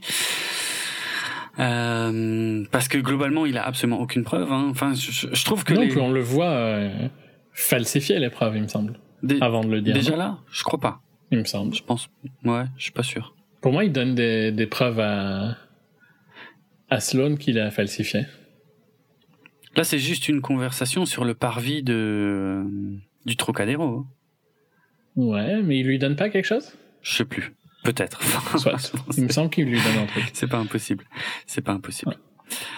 Euh... Mais euh, ouais, bah the, ouais, The Dark Knight quoi. Que rentrer dans le camion. euh, Enfin, j'ai pas rematé The Dark Knight, mais en fait, si tu veux, il y a la construction de la tension est pas mal, tu vois, tu vois l'hélicoptère qui arrive avec Lane, t'as la mise en place, le, le- la montée du stress, tout ça c'est pas trop mal foutu. Euh, D'ailleurs, je ne savais pas qu'on euh, faisait transiter des euh, comment des hum, des criminels internationaux euh, sur le toit du, du, du ministère des Finances euh, français. Euh, bon, ça c'est ça c'est pour les Parisiens, ça c'est pour ceux qui reconnaissent le bâtiment, mais on est à Bercy quoi. On voit la salle de Bercy qui s'appelle plus Bercy, qui s'appelle Accor Hotel Arena, et on puis on voit les bâtiments du du ministère des Finances. euh, bref. Bon, c'est rigolo, ça donne un, petit euh, truc supplémentaire. euh. Après, de toute façon, les Parisiens, euh, je crois que j'avais lu des commentaires euh, qui disaient que le- les chemins empruntés dans la ville étaient complètement what the fuck. euh, C'était pas possible de se retrouver d'un endroit à l'autre aussi vite. J'ai envie de dire, franchement, à mon avis, c'est comme ça dans absolument tous les films. Il y a que quand ça se passe chez toi que tu t'en rends compte, quoi. C'est tout. Je pense. C'était comme ça dans euh, Baby Driver, hein, Oh là. euh, euh, je me souviens. qui était Ah, encensé par oui. euh, la critique. Tu m'avais dit. Il y avait quand même un, un faux, un- une coupe dans le, que je trouve toujours débile par rapport à les efforts qu'il a fait Hmm. d'avoir fait euh, un faux trajet. Oui, c'est la vrai. séquence d'intro. C'est vrai, j'avais oublié ça, ouais, exact. Ok. Euh, dans tous les cas, ça paraît réaliste quand tu vois le film. Mais oui, c'est tout. C'est la seule chose qui est importante. hein. Surtout pour un film comme ça qui. Je dirais, désolé de troller Baby Driver, mais ça me dérange plus dans Baby Driver qui se veut, euh, qui joue sur son côté euh, super réaliste, quoi. Ok. Dans le sens, tu vois, sur le côté, euh, c'est presque un plan séquence, mais au final, ça l'est pas. Bah, si ça l'est pas, alors t'avais pas besoin de faire presque.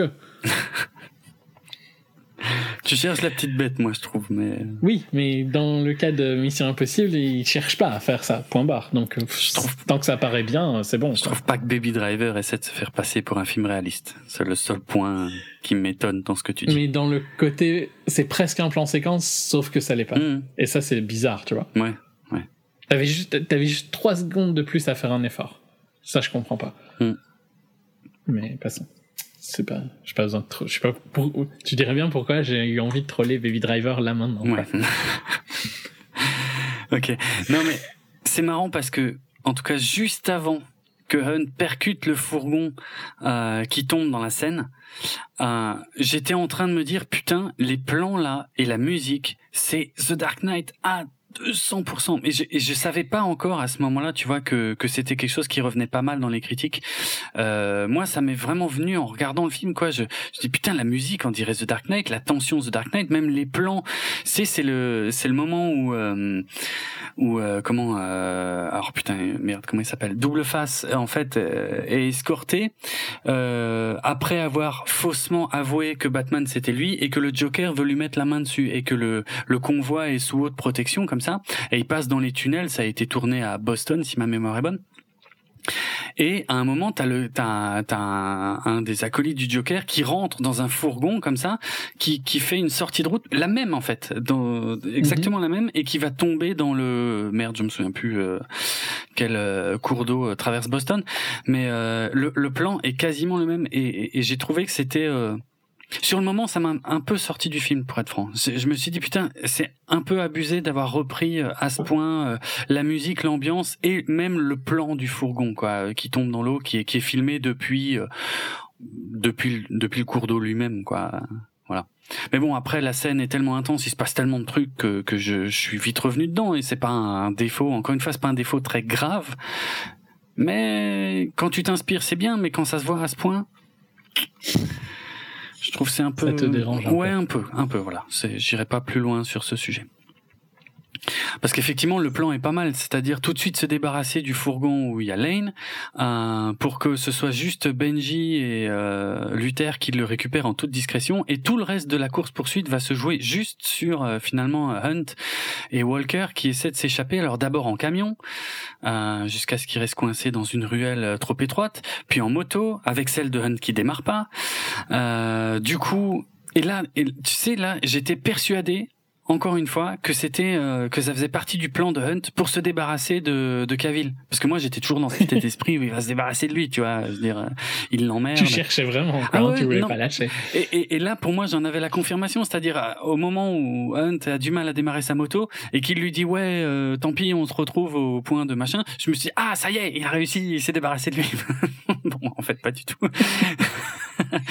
Non mais c'est marrant comme tu peux voir un autre film parfois dans le film que ce qui est prévu et, euh, Ok. et, C'est pas le cas. non, c'est pas le cas. Mais là, ouais, la course poursuite à moto est, euh, est pas dégueu. C'est- pareil, tu vois. Au début de la course poursuite à moto, donc avec Hunt, euh, j'ai eu une petite réticence. Je me suis dit, oh, encore une course poursuite à moto, sachant qu'il y en avait une dans le 2 de triste mémoire, et euh, mais surtout il y en avait une dans le, dans le, juste dans le film précédent. Mais en fait, c'est pas du tout le même style, quoi. Non. Euh, Non, non, c'est super. Bah, c'est dans la ville ici. euh. Ouais, ouais, voilà, c'est complètement urbain et il a pas de casque. Et soi-disant, il aurait tout fait lui-même. Alors là, par contre, bullshit, bullshit, bullshit. Hein. Je veux dire, là, de temps en temps, il y a quand même des petits plans. euh, Quand les voitures passent vraiment très, très, très près, euh, il y a quand même un peu, un peu de CGI. J'irai pas jusqu'à dire visible, mais en tout cas décelable. Euh, Oui, mais c'est quand même lui qui l'a fait. mais c'est, oui, c'est lui qui l'a fait, mais. euh, Ils ont juste rapproché, euh, réduit les gaps ou des trucs comme ça. Probablement, ouais, ouais, c'est ça. Après, le, le truc, c'est quand il prend le rond-point de l'étoile, donc euh, là où il y a le l'arc de triomphe, à contresens, en moto, sans casque, et que dans la promo du film, ils te disent oui, oui, il l'a vraiment fait et tout, machin. Oui, oui, mais peut-être pas non plus exactement comme on le voit à Il l'écran. n'y avait pas peut-être autant de voitures. Voilà, c'est par exemple, par exemple. Mais il l'a quand même Mais fait. il l'a quand même fait et euh, et la scène marche bien et le et le crash te surprend quand même un petit peu quoi. Pour peu que t'aies pas vu la bande annonce juste avant par contre. Moi j'avais oublié qu'il se prenait une voiture comme ça, boum, de plein fouet. euh. Ouais, non, moi, moi aussi, je, Heureusement, hein. j'avais vu la bande, j'avais peut-être vu la bande annonce à un moment, mais j'avais oublié. Et ouais, ben en fait, c'est ce côté-là brut que j'aime bien Ouais. dans, dans les scènes d'action ici, c'est que t'as l'impression que ça fait mal, Ouais, quoi, quand il y a ouais, des trucs qui arrivent. Et euh, ouais, non, ça rend, enfin, ça, ça fait partie des trucs pour moi qui rendent super bien. Hum, hum. Euh, Bon, on reste pour moi un cran en dessous de quand il se mange, quand il, tu sais, sur le, dans, comment, dans Ghost Protocol, sur le Burj Khalifa, quand il essaie de revenir dans la piole et qu'il se mange la fenêtre, ça reste euh, celle que je préfère, de loin. Euh, la plus efficace du genre. Mais c'est, ouais, c'est le même principe, quoi. Il se fait mal. Je sais pas, je trouve que t'as, t'as deux, deux, trois scènes ici, ben, le saut dans le building où il s'est vraiment fait mal, tu le sens. Ouais, ouais, ouais. Tu vas me dire, il s'est vraiment fait Bah, mal, donc logique. Euh, et l'hélicoptère aussi, je trouve, à la fin. Ouais. Quand il retombe de l'hélico, tu te dis, oh putain. Je, je l'ai moins. Écoute, les, les, les hélicos, j'étais un peu moins dedans, euh, bizarrement. Mais je, je vois ce que tu veux dire. Moi, les hélicos, j'ai un peu, un- je suis, c'est paradoxal parce que j'ai mon cerveau me dit, mais qu'est-ce qu'ils foutent avec des hélicos, quoi? Vous êtes complètement tarés. Ouais. Mais est-ce qu'il y a vraiment, enfin, c'est complètement what the fuck ce qu'ils font. Mais en même temps, j'ai pas l'impression qu'ils abusent tant que ça. Non, c'est vrai, c'est vrai. C'est vrai, ça pourrait. Oui, parce qu'à un moment, moi, je me demandais qu'est-ce qu'ils vont faire. Mais on, on est, on, on est, on n'est pas encore là dans le On film. est loin. hein. Ouais. Mais effectivement, euh, c'est finalement relativement crédible. Ouais, ouais. Parce que, ouais, ouais, on y reviendra, comme dit. Ouais. Je m'attendais à autre chose. Euh, finalement, le premier gag du film, est-ce que c'est pas une fois que tout le monde se rejoint à la planque euh, Si. et qui mettent Et là, quand ils ouvrent voilà, la porte. ils ouvrent la porte en train de mettre Lane euh, cagoulé dans la voiture et qu'il y a la policière euh, juste devant et il y a un gros moment de flottement en fait. Il est pas mal du tout. Enfin, en fait, c'est tu rigoles mais tu rigoles pas longtemps parce que il y a un souci. Non, mais il y a clairement un petit côté. euh, Il y a un gag. re- euh, ouais, bah ils ouvrent et. Ouais. Les premières secondes, c'est un gag, mais vi- rap- Ouais. rapidement, c'est plus un gag. Encore moins quand les hommes de la White Widow arrivent. Mhm. Et euh, C'est pareil, tu vois, cette scène, je me demandais, franchement, je me demandais comment il allait faire. Et c'est vrai qu'il s'en sort, euh, s'en sort pas mal en fait. Il bute tous les mecs et, et il fait en sorte que la nanette euh, appelle, euh, appelle les secours. euh, pas mal. Ouais. Pas mal. C'est une française, hein, c'est une, c'est une actrice. Elle s'appelle Alix euh, Benezek. Elle a déjà joué. Euh, je la connais absolument pas, hein, mais euh, mais en fait, ça m'a fait délirer parce qu'elle est, elle est née en Alsace. En fait, c'est juste pour ça que son profil m'avait euh, m'avait euh, impressionné. Et elle, elle avait déjà joué euh, une serveuse dans le 15h17 pour Paris. Tu sais le film de Clint Eastwood. Ah ouais, ok. Euh, voilà. Mais sinon, elle a fait euh, que des trucs français euh, dont j'ai jamais entendu parler. Notamment Camping 3, apparemment. Super. Voilà, ouais, bon. Bref, mais que, que- comme dit, je la connais pas, mais... euh, Ouais, non, la scène marche bien. Après, je, je pense que de toute façon, elle marche mieux en VO. Quand tu vois le film en français, tout le monde parle français, c'est toujours chiant, mais bon, bref. Mais euh, pas mal. Pas mal pour euh, se libérer, on va dire, de la... Je sais pas comment dire, de, de la... Du dilemme, le fameux dilemme de Hunt, en fait. Euh, parce qu'on sent que si c'est Walker qui s'en était occupé, euh, globalement, il se serait débarrassé de la policière, quoi. Hmm, Clairement. Euh... Non, non, mais enfin, ouais, c'est- bah, c'est bien, je trouve, la manière dont il le gère. Ouais, ouais. Il est, il- Et puis, ben. Pourtant, il y avait, c'est marrant parce qu'au tout début du film, on n'en a pas parlé, mais il fait un truc euh, beaucoup plus euh, hardcore avec Luther. Quand Luther est retenu en otage, il tire sur Luther. Mais en fait, après, En sachant qu'il a un truc. ouais, quoi. en sachant qu'il a un truc évidemment. Ouais, ouais, ouais. Oui, oui, oui, c'est vrai, c'est pas vraiment pareil. Mais c'est parce que ça, ça m'a tout de suite rappelé Speed, mais parce que Speed était un de mes grands films cultes quand j'étais ado, et, euh, et que c'est un peu le dilemme qu'il y a au début de, de Speed justement, c'est quand Keanu Reeves euh, tire sur son collègue, mais par contre là, il lui, il lui éclate la jambe, quoi. Mais, mais c'est ça où le méchant le tuait, quoi. Et j'ai toujours trouvé que ce dilemme était intéressant. Hmm. Bref. Euh, C'est pas vraiment. Enfin, ouais, je sais pas. Je, je trouve que le dilemme est. Là, pour le coup, pour moi, avec, euh, avec euh, Luther, c'est pas vraiment un dilemme, quoi. Non, c'est vrai. S'il sait que, ouais, s'il sait qu'il a un gilet, il y a pas de dilemme. Mais c'est, de toute façon, encore une fois, euh, il y a deux façons de voir la scène. Soit tu vois la scène comme Even, soit tu vois la scène comme spectateur. Et comme spectateur, t'es pas censé savoir qu'il a un gilet, même si euh, il y a aucune autre raison en même temps qui ferait qu'il lui tire dessus. Ouais, ok. Ouais, ça marche pas, en fait, de voir la scène comme spectateur Non. pour des films avec Tom Cruise, je. Non, c'est vrai, c'est vrai. Tu sais que, ouais, ouais, tu sais qu'il va pas le buter de sang-froid, quoi. C'est sûr. Ouais. Donc, euh, ouais, c'est un détail, mais bon. Mm. Euh, soit, il rentre dans la voiture. Ouais, euh, et c'est là que Ilsa, bon, qui était qui était déjà présente dans la course poursuite euh, un peu plus tôt, mais qui n'était pas active, euh, bah là, elle devient active, quoi. Elle commence à allumer la voiture. J'ai bien aimé, tu vois, qu'ils se mettent en sécurité sous le pont, qui demande à tout le monde de descendre. Bon, par contre, ça veut dire qu'il a il a compris exactement qui c'est, quoi. Parce qu'il, Ouais. on est d'accord qu'il a aucune preuve que c'est pas un, un homme de la de de la White Widow à ce moment-là. Mais bon. Non, mais Yvan, il est intelligent. Et voilà. C'est effectivement, c'est effectivement la meilleure. euh, Non, parce que j'ai un peu halluciné quand même deux secondes quand il fait sortir Luther et Benji. Je me suis dit ah bon, euh, ok, euh, et, euh, et Walker quoi. Et je me suis dit ok, donc eux ils peuvent se faire, se faire buter. Bon, évidemment non, hein, puisqu'il sait que c'est Ilsa, mais ok, pourquoi pas. Euh... Je l'ai pas mentionné parce que moi je, je fais moins gaffe à tous ces détails, mais tous les véhicules, toutes les motos, toutes les voitures sont des BMW hein, dans le film. C'est le Ouais. troisième film d'affilée où il y a que des BMW pour toutes les scènes euh, de course poursuite. Mais par contre, c'est des choix intéressants hein, à chaque fois. D'accord. Alors c'est voilà, c'est pour ça que je te lance pas- là-dessus parce que moi je n'ai aucune Oh, idée. ouais, mais j'ai pas, j'ai pas fait une liste pour être franc, mais c'est pas juste. euh, Enfin, non, moi j'aime bien. euh, J'aime bien les choix qu'il fait, surtout que euh, bizarrement, c'est pas vraiment celle qu'on voit le plus au cinéma, tu vois. Ok. Dernièrement, je trouve que FCA a tellement dominé euh, tous les contrats Ah, de sponsoring au cinéma. FCA, il faut que tu traduises pour le public français. Fiat Chrysler Automobile. Merci. Donc euh, Jeep, euh, Dodge, euh, Mhm. Fiat Alpha, faire un Fiat Alpha, enfin plein de, plein de trucs. Euh,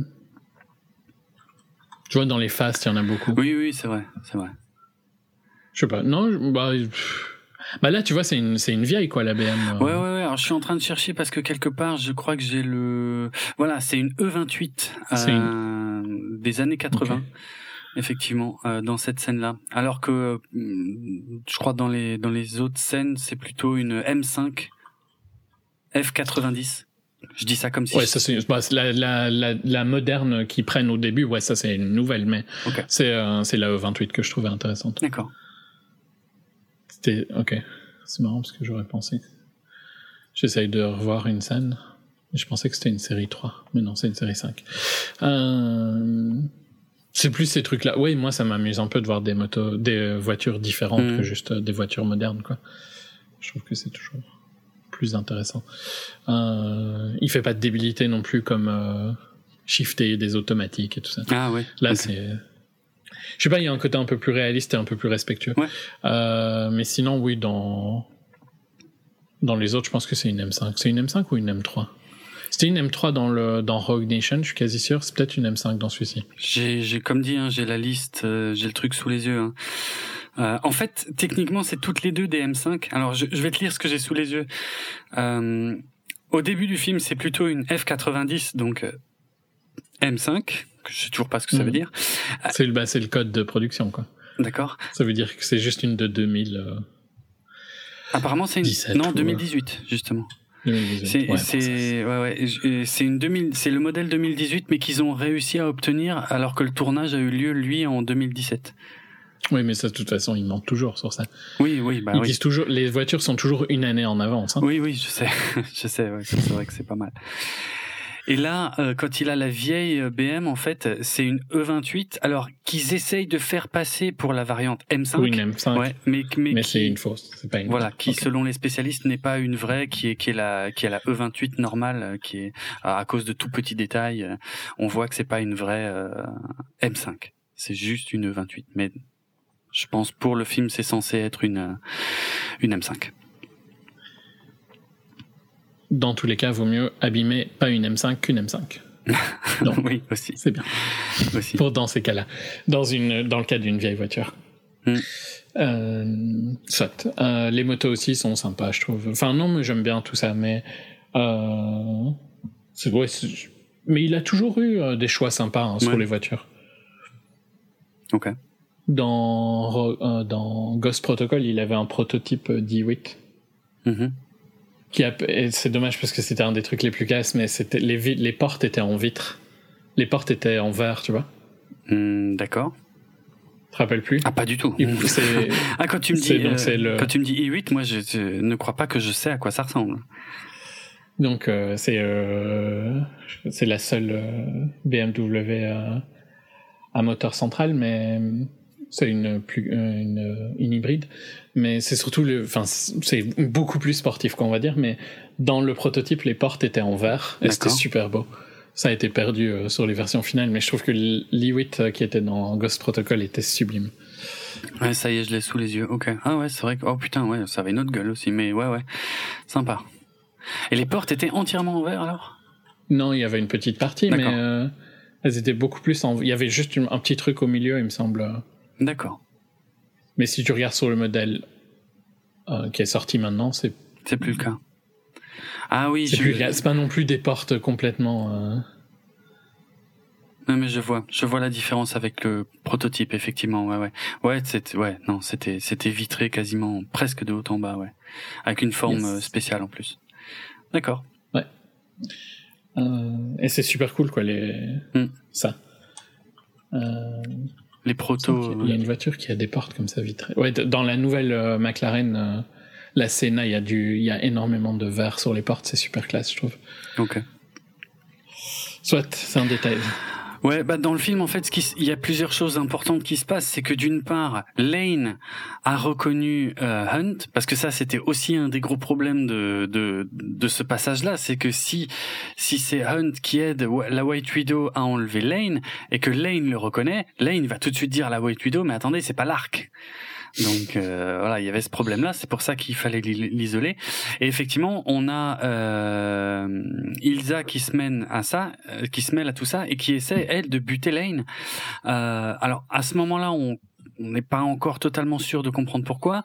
J'ai découvert avec horreur hein, que dans le trailer, en fait, tout, tout le face à face était complètement spoilé, c'est-à-dire on voit que Hunt fait le choix de de, bah, de rouler sur euh, sur Ilsa. On voit que ça lui plaît pas, mais mais qu'il a il a, pas le choix quoi, puisqu'il mhm. il sait de quoi elle est capable. Ouais. Et euh, et lui, il a besoin de Lane pour récupérer le plutonium quoi. C'est, c'est je trouve que c'est un moment fort et c'est vraiment dommage que ça c'était dans le trailer parce qu'ils sont fous de mettre ça dans le trailer quoi. C'est euh, c'est censé être un moment clé quoi. Encore une fois. Ouais, ouais. Par contre, je, euh, je sais pas si c'est ton avis, mais je trouve Ilsa un peu moins intéressante que dans le précédent. Ouais, je suis d'accord. C'est vrai que j'ai, j'ai, j'ai oublié de le dire dans la première partie. Elle est, on, on la sent moins comme l'égale de Hunt, euh, contrairement à, au film précédent. Elle est plus accessoire, alors que dans l'autre, elle dominait. Ouais, ouais, ouais, ouais. c'est vrai, c'est vrai c'est dommage. Après, c'est pas, c'est léger. Hein. Je dirais pas non plus que c'est euh, que que qu'elle est au niveau de d'un Benji ou d'un Luther, mais c'est vrai qu'elle est, elle est un, elle paraît moins présente. En fait, elle est, c'est déséquilibré parce qu'à partir d'un moment, elle, est tout le temps là. Mais au début, là, elle est finalement assez peu présente. Elle, elle n'arrive qu'à des moments où on l'attend pas trop, un peu comme dans le film précédent, mais pas tout à fait avec la même aura. Mm. Et elle fait des choses un peu moins impressionnantes parce qu'elle était très mm. impressionnante dans le film précédent. C'est bah, dans le film précédent, peut-être que ça a fait chier. Bah, non, je pense pas que ça a fait chier. Non, je crois Cruz, sinon il l'aurait pas ramené. mais je pense pas. Euh, elle, était presque mieux que lui, quoi. Ben ouais, ouais, ouais, tout à fait. Et ici, ouais, il a repris quand même l'ascendant. il reprend l'ascendant sur quasiment tout le film. Il y a qu'à la fin qu'il la pousse de nouveau elle, en fait. Mais c'est un peu tard, surtout vu la longueur du film, en fait. Mm-hmm. C'est vrai. C'est une petite critique qu'on peut faire aussi à, à Fallout. Euh, bon, maintenant qu'ils ont Lane, ils lui foutent une puce. Alors ça, je me souviens plus trop de l'histoire des puces, mais euh... ou ils doivent lui enlever une puce. Putain, je sais plus. oui, parce que je crois que c'est plutôt ça en fait. Ils doivent ou, ou, voire même copier euh, la, sa puce de tracking. Bref, c'est super. Euh, encore une fois, c'est tordu pour pas. Est-ce que c'est pas qu'il lui enlève une puce, mais qu'en fait, en lui enlevant la puce, ils lui mettent une puce Ouais, je crois que c'est ça, mais que c'est révélé que beaucoup plus tard, effectivement. Ouais. ouais, Je crois que c'est un truc du style. c'est vrai. C'est vrai. Oui, parce qu'il lui enlève une puce qui fout sur un drone, effectivement, et euh, pour euh, pour qu'on arrête de leur courir après. Ça, c'est quand même. Mais ils lui mettent une puce qui ne s'activera que genre 72 heures plus tard, un truc du style. Exact, exact. Parce que du coup, lui, il faut qu'il Hunt, hein, il faut qu'il maintienne les apparences par rapport à la White Widow, puisqu'il faut qu'il reste en contact avec elle en disant non mais c'est bon, je l'ai en sécurité. Maintenant, il faut euh, faire l'échange. Mhm. Euh, sauf que là, j'ai un gros trou de mémoire et je, je, je, je, sais plus trop comment ça se passe en fait à partir de là. Après, après ça, il y a, on, je vais gagner du temps déjà avec ça. Après ça, il y a quand même le petit dialogue avec Ilsa dans un parc, euh, les Parisiens savent probablement lequel, euh, où elle, elle explique que euh, et ça, c'est pareil, ça tient pas super bien debout. Enfin, c'est c'est moyen parce que à la fin du film précédent, effectivement, dans le film précédent, elle était un peu piégée par le MI6. Ouais. Et, euh, et à la fin, il lui, il lui redonnait sa liberté à elle. Et en fait, là, elle explique que finalement, elle n'a pas vraiment jamais pu reprendre vraiment sa liberté. Et pour pouvoir vraiment la reprendre, il faut qu'elle prouve sa loyauté en tuant Lane. Ah, moi, je dirais pas liberté, mais plutôt qu'elle veut rebosser pour. Oui, t'as raison. C'est vrai que ça marche aussi comme ça. Oui, oui, tout à fait. Et c'est peut-être même plus vrai encore. Oui, t'as raison. T'as raison. Et donc, euh, elle veut, euh, voilà, si elle tue Lane, bah, euh, Mais le MI6 dans Elle règle le problème. Ils sont quand même sacrément cons dans cette histoire, non? Enfin, je veux dire, non, parce que leur euh, but c'est que Lane ne balance pas des trucs qui ah, c'est vrai, c'est vrai que Lane il avait plein d'infos. Oui, Lane c'était un transfuge du MI6. C'est vrai que c'est pour ça qu'il voulait se débarrasser de lui. Exact. Alors que là, Lane il est en genre euh, en petit euh, camp de vacances. Euh, on va se faire interroger par tous les pays du monde et mhm. à mon avis le MI6 ils ont pas spécialement envie euh, de ça. C'est vrai. C'est vrai. Ça, pour moi, c'est expliqué dans le film, c'est assez logique. Hein. T'as raison, mais j'avais oublié. Pour être franc, j'avais oublié. Par contre, il, y a un truc à un moment que j'ai zappé, mais qu'est-ce qui arrive à Lane à un moment? Bah Lane, il va. Walker le prend ou un truc comme ça? Euh... Bah il, ils se barrent, ils se barrent chacun de leur côté. Bah c'est justement c'est là qu'on arrive. C'est on revient à Londres et c'est là que l'échange doit se faire. Mais parce qu'il y a un truc important juste avant. Euh, c'est là que l'échange doit se faire. Donc Lane, on l'endort dans une pièce et c'est là qu'il y a tout le dialogue où euh, Ethan explique la suite de son plan à Hunley, son chef. Euh, Hunley qui dit euh, hors de question parce que là il y a le gros dilemme en fait est-ce qu'on donne Lane pour récupérer le plutonium ou est-ce qu'on donne un, un faux euh, Lane euh, à savoir Benji avec un masque a priori parce que c'est le seul euh, éligible euh, Quoique Hunt pourrait y aller. Mais non, il faut qu'il fasse l'échange, puisque lui, il est censé être l'arc. Donc oui, non, effectivement, Benji est le seul éligible. Euh, sachant que ça condamne Benji à mort. Ouais. Et c'est là que... Euh, je sais plus, c'est là que, que, que Cavill dit qu'il pense que Hunt est l'arc. Ouais, Je crois, hein. c'est là, là, et ouais. parce que Ok. il me semble qu'on retourne à Londres et qu'il y a Hunley qui euh, qui dit à Ethan euh, qu'il est l'arc. Ouais, c'est ça, c'est là, c'est cette scène. Il y a, tout ça est dans la même scène, ok. Euh, Et puis ils essayent de faire admettre à Walker que c'est lui l'arc. C'est pas ça Mais franchement, je me rappelle plus vraiment de comment ça se passe. Ben là, c'est un peu, ouais. Euh, si ça se passe en deux temps. Moi, ce que, ce dont je me souviens pas, c'est comment Hunt, qu'est-ce que Hunt fait pour euh, pour poursuivre son plan en fait. Ah si, en fait, il, si si, je crois que c'est bon. Je crois, il, il fait comme si il avait accepté euh, que ce soit Benji qui porte un masque, puisque c'est le seul moyen, puisque Hunley refuse catégoriquement, avec le soutien de Walker, que ce soit euh, Lane, le vrai Lane, qui soit remis euh, en échange du plutonium. Oui. Euh, Mais ils triquent tous Walker en fait. Dans mais c'est ça. Et, et en fait, euh, on, on voit qu'il y a une scène de masque où euh, donc Benji euh, met le masque et ils s'en vont et ils laissent juste Walker et le vrai Lane, enfin ce qu'il croit être le vrai Lane, Sauf que c'est Benji. sauf que c'est Benji. Et ça, effectivement, dès le début de la scène, dès que Walker rentre dans la pièce avec Lane et qu'il commence à lui parler, à lui dire ouais machin, Oh, ça c'est ça c'est dur quoi. C'est dommage parce que c'est clair. tu le vois tellement venir quoi. C'est en fait c'est juste la scène qui est mal faite. Mais surtout qu'en plus, il sait bien qu'il y a des masques quoi. Ouais. ouais, Moi, le premier truc que je fais dans cet univers, c'est je vais tirer sur la, tête des gens en permanence. quoi. tu m'étonnes. tu m'étonnes. Hmm. La scène est trop longue en fait. Et de toute façon, quand deux méchants commencent à se raconter entre eux le plan qu'ils sont censés savoir depuis presque avant le début du film, tu sais que c'est forcément euh, juste de l'exposition et, et, et, et, et à ce point-là, enfin moi j'étais en train de me dire ok putain c'est Benji, c'est Benji, c'est Benji, c'est Benji, c'est Benji, putain ouvre les yeux c'est Benji quoi. Et les- la scène est très longue, je crois que c'est pour ça que c'est difficile en fait à. Si ça avait été plus court, ça aurait été peut-être euh, Puis en plus, mieux. je crois que tout le monde a compris à ce moment-là aussi, donc ça traîne un peu. Ouais euh, ouais ouais ouais. Ah ouais. Euh, surtout qu'après, ils vont quand même. En fait, ils vont quand même. Le truc, c'est que tout ça, ça sert quand même à rien parce que tout le monde va quand même arriver au point où il a envie, quoi. Lane va quand même s'échapper. Bah ouais. Parce que Walker va quand même s'échapper. Oui, tout le monde. Ouais, ouais, c'est vrai que ça rebat les cartes, mais pas tant que ça, parce qu'effectivement, euh, là, ils doivent quand même euh, donc euh, remettre euh, le vrai Lane à la CIA. Mais par contre, je me souviens pas ce que devient le plutonium à ce moment-là. C'est ça qui me. Ben, ils l'ont, hein. Ils ont tout. En Mais fait, non, là, l'échange- Ethan a tout perdu. hein. L'échange n'a pas encore eu lieu. Il n'a qu'un seul plutonium sur les trois. De toute façon, jusqu'à la fin, il n'en aura qu'un Oui, sur mais les trois. par contre, ils ont, ils ont les deux autres. Les apôtres, oui. Oui, et Lane. Et l'arc.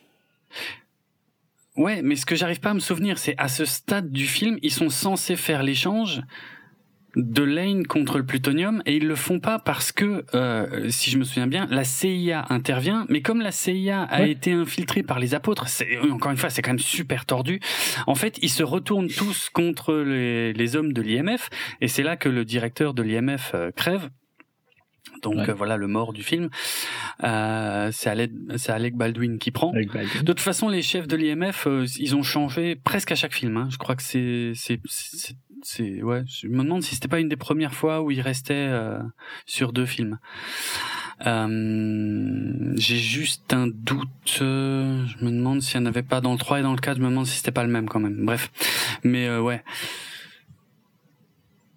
Ouais, j'ai- un trou de mémoire sur l'échange en fait. Mais bon, bref. De toute façon, on n'a pas le temps puisque la...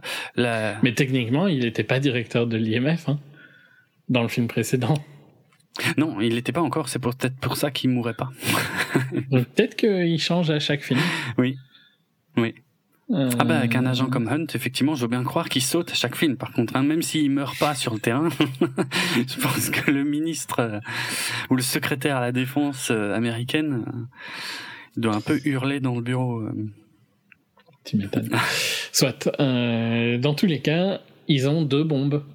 Ils ont les deux bombes que qu'ils qu'ils avaient en échange de Lane, que l'arc euh, devait euh, avoir en échange de Lane. Qui? Les a Euh, Les apôtres. Ben, les apôtres, Ouais. mais au final, euh, l'arc aussi. Vu qu'ils font tous euh, équipe. Oui, parce que oui, oui, là, là de toute façon. En fait, c'est ça le truc débile, Ouais, tu vois. ouais. C'est qu'ils font quand même tous équipe. Ouais, c'est vrai, c'est vrai. Donc pourquoi est-ce qu'il y a tant de manigances, genre euh, donne-moi ça, je te donne ça Mais c'était juste pour discréditer. En fait, tout ce plan, c'était un truc de fou, juste pour discréditer Hunt, en fait. Juste ça, quoi, pour détruire la carrière de Hunt. Ouais. Je crois que c'est. Ouais, mais ouais, non, mais, Mais t'as raison, ça, je crois hein, que c'était juste ça, en fait, c'est même dire à un moment. Ouais, ouais, je crois que c'est ça. hein. Pour se débarrasser, parce que parce qu'il est le plus grand ennemi du syndicat slash apôtre, euh, donc il Mhm. faut se débarrasser de lui, quoi. C'est comme, euh, ça n'a pas vraiment de sens. Hein. euh, C'est comme dans les derniers Star Wars, il fallait retrouver Luke. On sait pas pourquoi. C'est le plus grand danger contre le. Il faut tuer Luke Skywalker, mais pourquoi? En même temps, dans le cas de. Les apôtres ont pas tellement tort qu'il fait chier quand même. Ah, ça, c'est clair. Par contre, oui, ça c'est vrai. Ça c'est un avantage sur Star Wars, c'est qu'il y a au moins un peu de concret. Ouais, ouais. Tu vois, c'est quand même la personne qui leur fout les fout dans la merde à chaque ouais. fois. Enfin, à chaque fois, peu uniquement dans le film précédent. Hein. Oui, mais bon, euh, dans leur cas, c'est à chaque oui, fois. oui. Ouais. Parce que la, la, la directrice de la CIA passe pour une grosse conne, elle s'est quand même fait complètement manipuler par Walker. Elle s'est pas rendu compte que toute son unité a était ouais, infiltrée par les apôtres.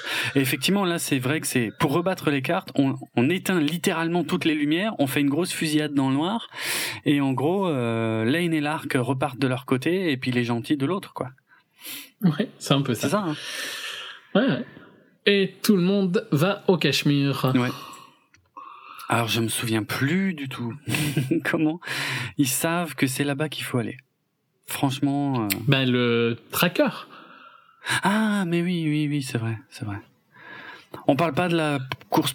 Du coup on a complètement zappé la course poursuite dans Londres. hein.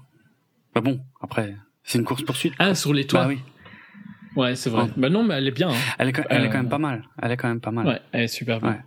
Et euh, Euh, surtout ce que ce que je m'attendais pas c'est que euh, il arrive quand même euh, donc euh, donc je répète hein, ils ont gardé le plan où il s'est éclaté la cheville bref Euh, et donc du coup ils ont dû retourner la la suite du plan euh, ben euh, différemment en, en le voyant remonter quoi ou alors ils ont Mhm. gardé quand il remonte quand il s'est blessé bref j'en sais rien euh, À mon avis, non, parce qu'à mon avis, quand il s'est blessé, il est pas remonté. Ouais, je pense qu'il est pas remonté tel quel. euh, effectivement, ouais, non, non, non, c'est vrai. Euh, et, et tu vois, c'est là qu'il y a un- de nouveau un peu d'humour qui arrive dans le film, mais euh, comme dit, il y en a vraiment très peu. C'est quand Benji guide euh, Hunt à distance et que euh, Benji croit qu'il est dans la rue et que, alors que Hunt est sur les toits et qu'il lui dit mais va à gauche, va à droite, Ouais, prends la rue, Ouais, machin. ouais. Ça c'est marrant quoi. Ouais, ça c'est vrai, c'est fun. Tu sais quoi, je viens de me dire un truc. Euh, une des forces de celui-ci, Hmm. c'est de rendre Hunt vulnérable, mais pas ridicule. Ouais. Bah, dans le sens où tu vois, il foire un peu là sa cascade. Il est pas parfait. Oui, oui. Dans le premier combat, il est pas parfait non plus. Il se fait dominer. Oui. Et quand tu vois les films qui ont essayé de faire ça, souvent c'est ridicule. Ouais. Dark Knight Rises Ouais, pas faux. euh, ou le Iron Man. En général, Ouais, ça marche ils, pas. ils vont trop dans un sens. C'est vrai, c'est vrai. Et en fait, tu, tu, ouais, ouais, bah oui, oui, c'est vrai que du, du coup, tu perds un peu le spectateur en disant, mais putain, en fait, c'est un peu le problème qu'il y a dans la scène d'ouverture ici à Berlin, où ils passent pour des nuls, Ouais. mais, mais que heureusement, il n'y a pas dans les autres scènes, quoi. Ouais, ouais. Mm. Et bah, là, tu vois, je trouve qu'il c'est réel quand il est pas parfait, mais il est quasi parfait, quoi. Ouais. Mais c'est bien de mettre ses petits défauts, tu vois. Il a foiré un peu son son. Au final, c'est une coïncidence. Il n'aurait pas dû le faire. Oui, oui, mais de toute façon, c'est une dynamique qui est présente depuis Ghost Protocol. Ghost Protocol, moi, ce que je kiffe dans Ghost Protocol, si tu regardes bien le film, il n'y a pas une mission qui est réussie du, jusqu'à la toute fin du film, en fait. Il y a que la mhm. toute, toute, toute, toute, toute dernière où ils y arrivent. Toutes les autres foirent lamentablement et ils sont obligés, dans la suivante, d'essayer de, de trouver un moyen de se rattraper. Donc, euh, ce qui est, c'était présent dans le premier aussi, quelque part. Il y avait aussi des trucs qui foiraient, mais l'équilibre était différent avec Ghost Protocol, c'est, c'est, le film est juste hallucinant parce qu'elle foire absolument toutes, quoi. Comme ici. Un peu comme ici. C'est vrai qu'il y a, y a quasiment jamais rien qui se passe comme il fallait, sauf la récupération de Lane à Paris. Il y a des anicroches, il y a la euh, policière, euh, il y a voilà, mais euh, mais au moins celle-là, elle se passe comme il faut quoi. Et euh, bon, en tout cas, euh, c'est toujours l'occasion. J'adore voir Tom Cruise qui court. Je crois que je l'avais déjà dit pour Rogue Nation, mais euh, il court d'une manière hallucinante, surtout pour un mec de son âge. Hein. Assez unique, quoi. Ouais. Ouais, il a. en fait, t'as l'impression que sa vie en dépend. Ouais, ouais, mais vraiment, franchement, mais c'est c'est classe, quoi. Et ce que j'aime bien, en tout cas, c'est que quand il rattrape l'arc, qu'il est euh, suspendu. Et ça aussi ça en termes de mise en scène c'est pas mal. Parce que mine de rien j'ai accusé euh, Macquarie de, de pas de plagier mais en tout cas de s'inspirer parfois de manière un peu trop évidente de, de, de quelques plans ou situations déjà vues dans d'autres films. Mais je trouve qu'il y a quand même des beaux plans dans des belles idées visuelles de temps à autre euh, t'as le mhm. saut Halo qui est quand même pas dégueu loin, voire même franchement excellent. Euh, ici tu vois le, le fait d'avoir euh, Hunt qui est suspendu sous la cage d'ascenseur il peut pas atteindre l'arc mais ils peuvent discuter, tu vois. C'est pas con. Après, bon, rester suspendu à un truc en ferraille aussi longtemps, c'est. C'est hunt, quoi. C'est. la force de la scientologie. Voilà. Excellent. Mais, euh, mais c'est classe, quoi, parce que, du coup. Bon, évidemment, ce qui est idiot, euh, c'est que là, euh, l'arc pourrait le tuer, il le tue pas. Bon, ça, c'est mais parce que euh, si tu repenses au fait que le but de l'arc c'est pas de tuer Hunt, mais c'est de l'humilier. Ouais. Mais en plus, je crois que c'est c'est là qu'il y a euh, plus grande est la souffrance et plus grande sera la renaissance ou un truc comme ça aussi. Hmm, c'est possible. Parce que c'est là qu'il lui montre la photo de Julia en fait. Et tu t'attends pas du tout à ce que ça ça sorte à ce moment-là. Et effectivement. Oui, non, parce que tu te doutais bien que ça allait sortir à un moment ou à un autre. Oui, oui, oui, c'est vrai aussi. Et on approche quand même de la fin, là, tu vois. Mais, euh, ouais, à moitié, je dirais. J'avais oublié Julia, pour être franc. À ce moment-là, moi, j'avais, j'avais oublié. Parce que pour moi, j'avais pas besoin de la scène d'introduction avec le rêve pour savoir qu'elle existait, si tu veux. Donc, euh, mm-hmm. pour être franc, je l'avais oublié. Je m'attendais pas à ça. Mais euh, ouais, c'est vrai, c'est vrai que le but c'est pas de le tuer, c'est de le faire souffrir. Bon, ça, ça c'est quand même aussi un gros défaut. Hein. euh... C'est un gros défaut de méchant classique. Ouais, c'est ça, c'est clair, c'est clair. Mais bon, aucun méchant n'est épargné de, de ce défaut-là, hein. même pas dans les dans les comics. Au contraire, c'est probablement l'un des domaines où, le, où le défaut est le plus présent. Euh, c'est l'effet James Bond, quoi. Oui. Ils sont tous basés sur ça. Franchement, ouais, c'est vrai. C'est vrai, mine de rien. Euh, mais non, mais sinon, euh... en fait, pour le, le, saut, je vais juste revenir sur euh, cette, cette partie-là, mais je trouve que la grosse force du, de la de chaque scène d'action, c'est qu'elles elles se finissent violemment quand même à chaque ouais, fois. c'est vrai. Tu vois, la première, il se crache quand même à peu près, à peu près sur le toit. Ah, oui. En moto, tu la vois sortir de nulle part si t'as pas vu le trailer. Ouais, c'est clair. la voiture, c'est pas non plus super doux, tu vois. Non. Euh, et là, le, le toit, bah, encore une fois, c'est bon, ok, c'est pas exactement la fin, mais à chaque fois, il y a un truc qui se passe qui qui l'arrête quoi, mmh. violemment. Mmh. C'est vrai. Et brusquement. Et ça, je trouve que c'est ça, ça fonctionne bien. Ah, c'est cool. C'est cool. Donc effectivement, euh, ils vont bah, au Cachemire. En avant pour le Cachemire. Mmh. Et alors là, euh, là tout le monde participe. Et euh, mais franchement, j'ai trouvé que la scène euh, où il voit Julia est plus fine qu'elle en a l'air en fait. Je je l'ai trouvée assez maline dans le sens où euh, parce que je crois que ça a été plus ou moins dit à un moment que elle est elle est quelque part et que même lui sait pas où dans des missions humanitaires et tout. Moi, je l'ai pas vu venir, tu vois. Même tu, si au début tu vois le camp médical, euh, et puis quand il la voit, waouh. Et quand il y a son mec qui vient, et genre ah c'est mon mari, waouh. et, euh, mais ce que j'ai trouvé encore plus génial et probablement l'un des trucs les plus fins, c'est quand elle dit à son mari ah euh, euh, oui euh, c'est euh, je sais plus qui, je sais pas quel nom elle invente, et il est là pour ses vacances. Lui il répond non non je suis là pour le boulot. Et putain, ça, Mm. ça donne tellement d'infos en fait, juste, et c'est tellement Ouais, malin. ouais, non, c'est vrai. Ah, j'ai trouvé ça excellent, quoi. Ouais, ça c'est super. Non, ça t'as raison parce que.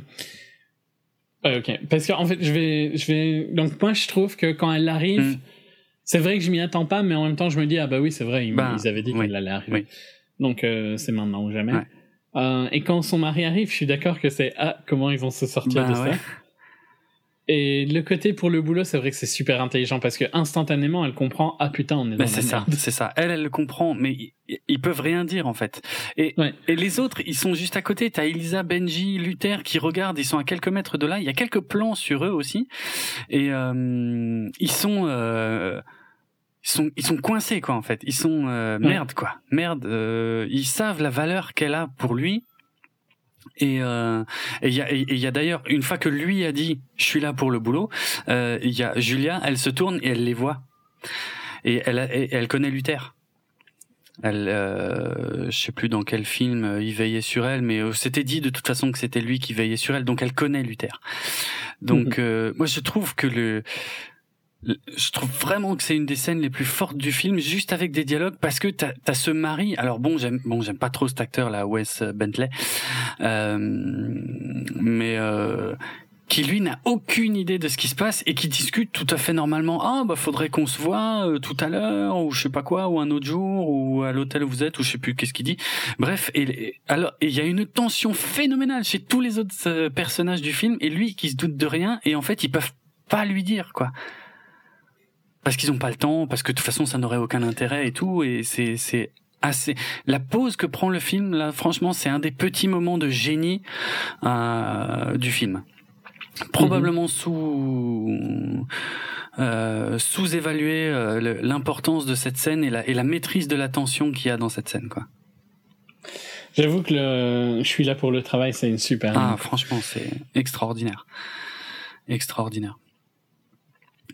Parce que ce que je m'attendais pas, c'est que après, donc effectivement après il faut faire des équipes pour retrouver les deux bombes. Donc on- j'ai pas expliqué, mais en fait il faut euh, il faut pouvoir désamorcer les deux bombes, mais euh, c'est impossible de les désamorcer tant qu'on n'a pas désamorcé auparavant le détonateur, qui lui est impossible à désamorcer, sauf si euh, je sais plus quoi d'ailleurs. euh, Sauf si on l'éteint ou je sais plus quelle connerie. Enfin, bref, je sais plus. Bon, c'est très bien expliqué dans le film, ça marche bien.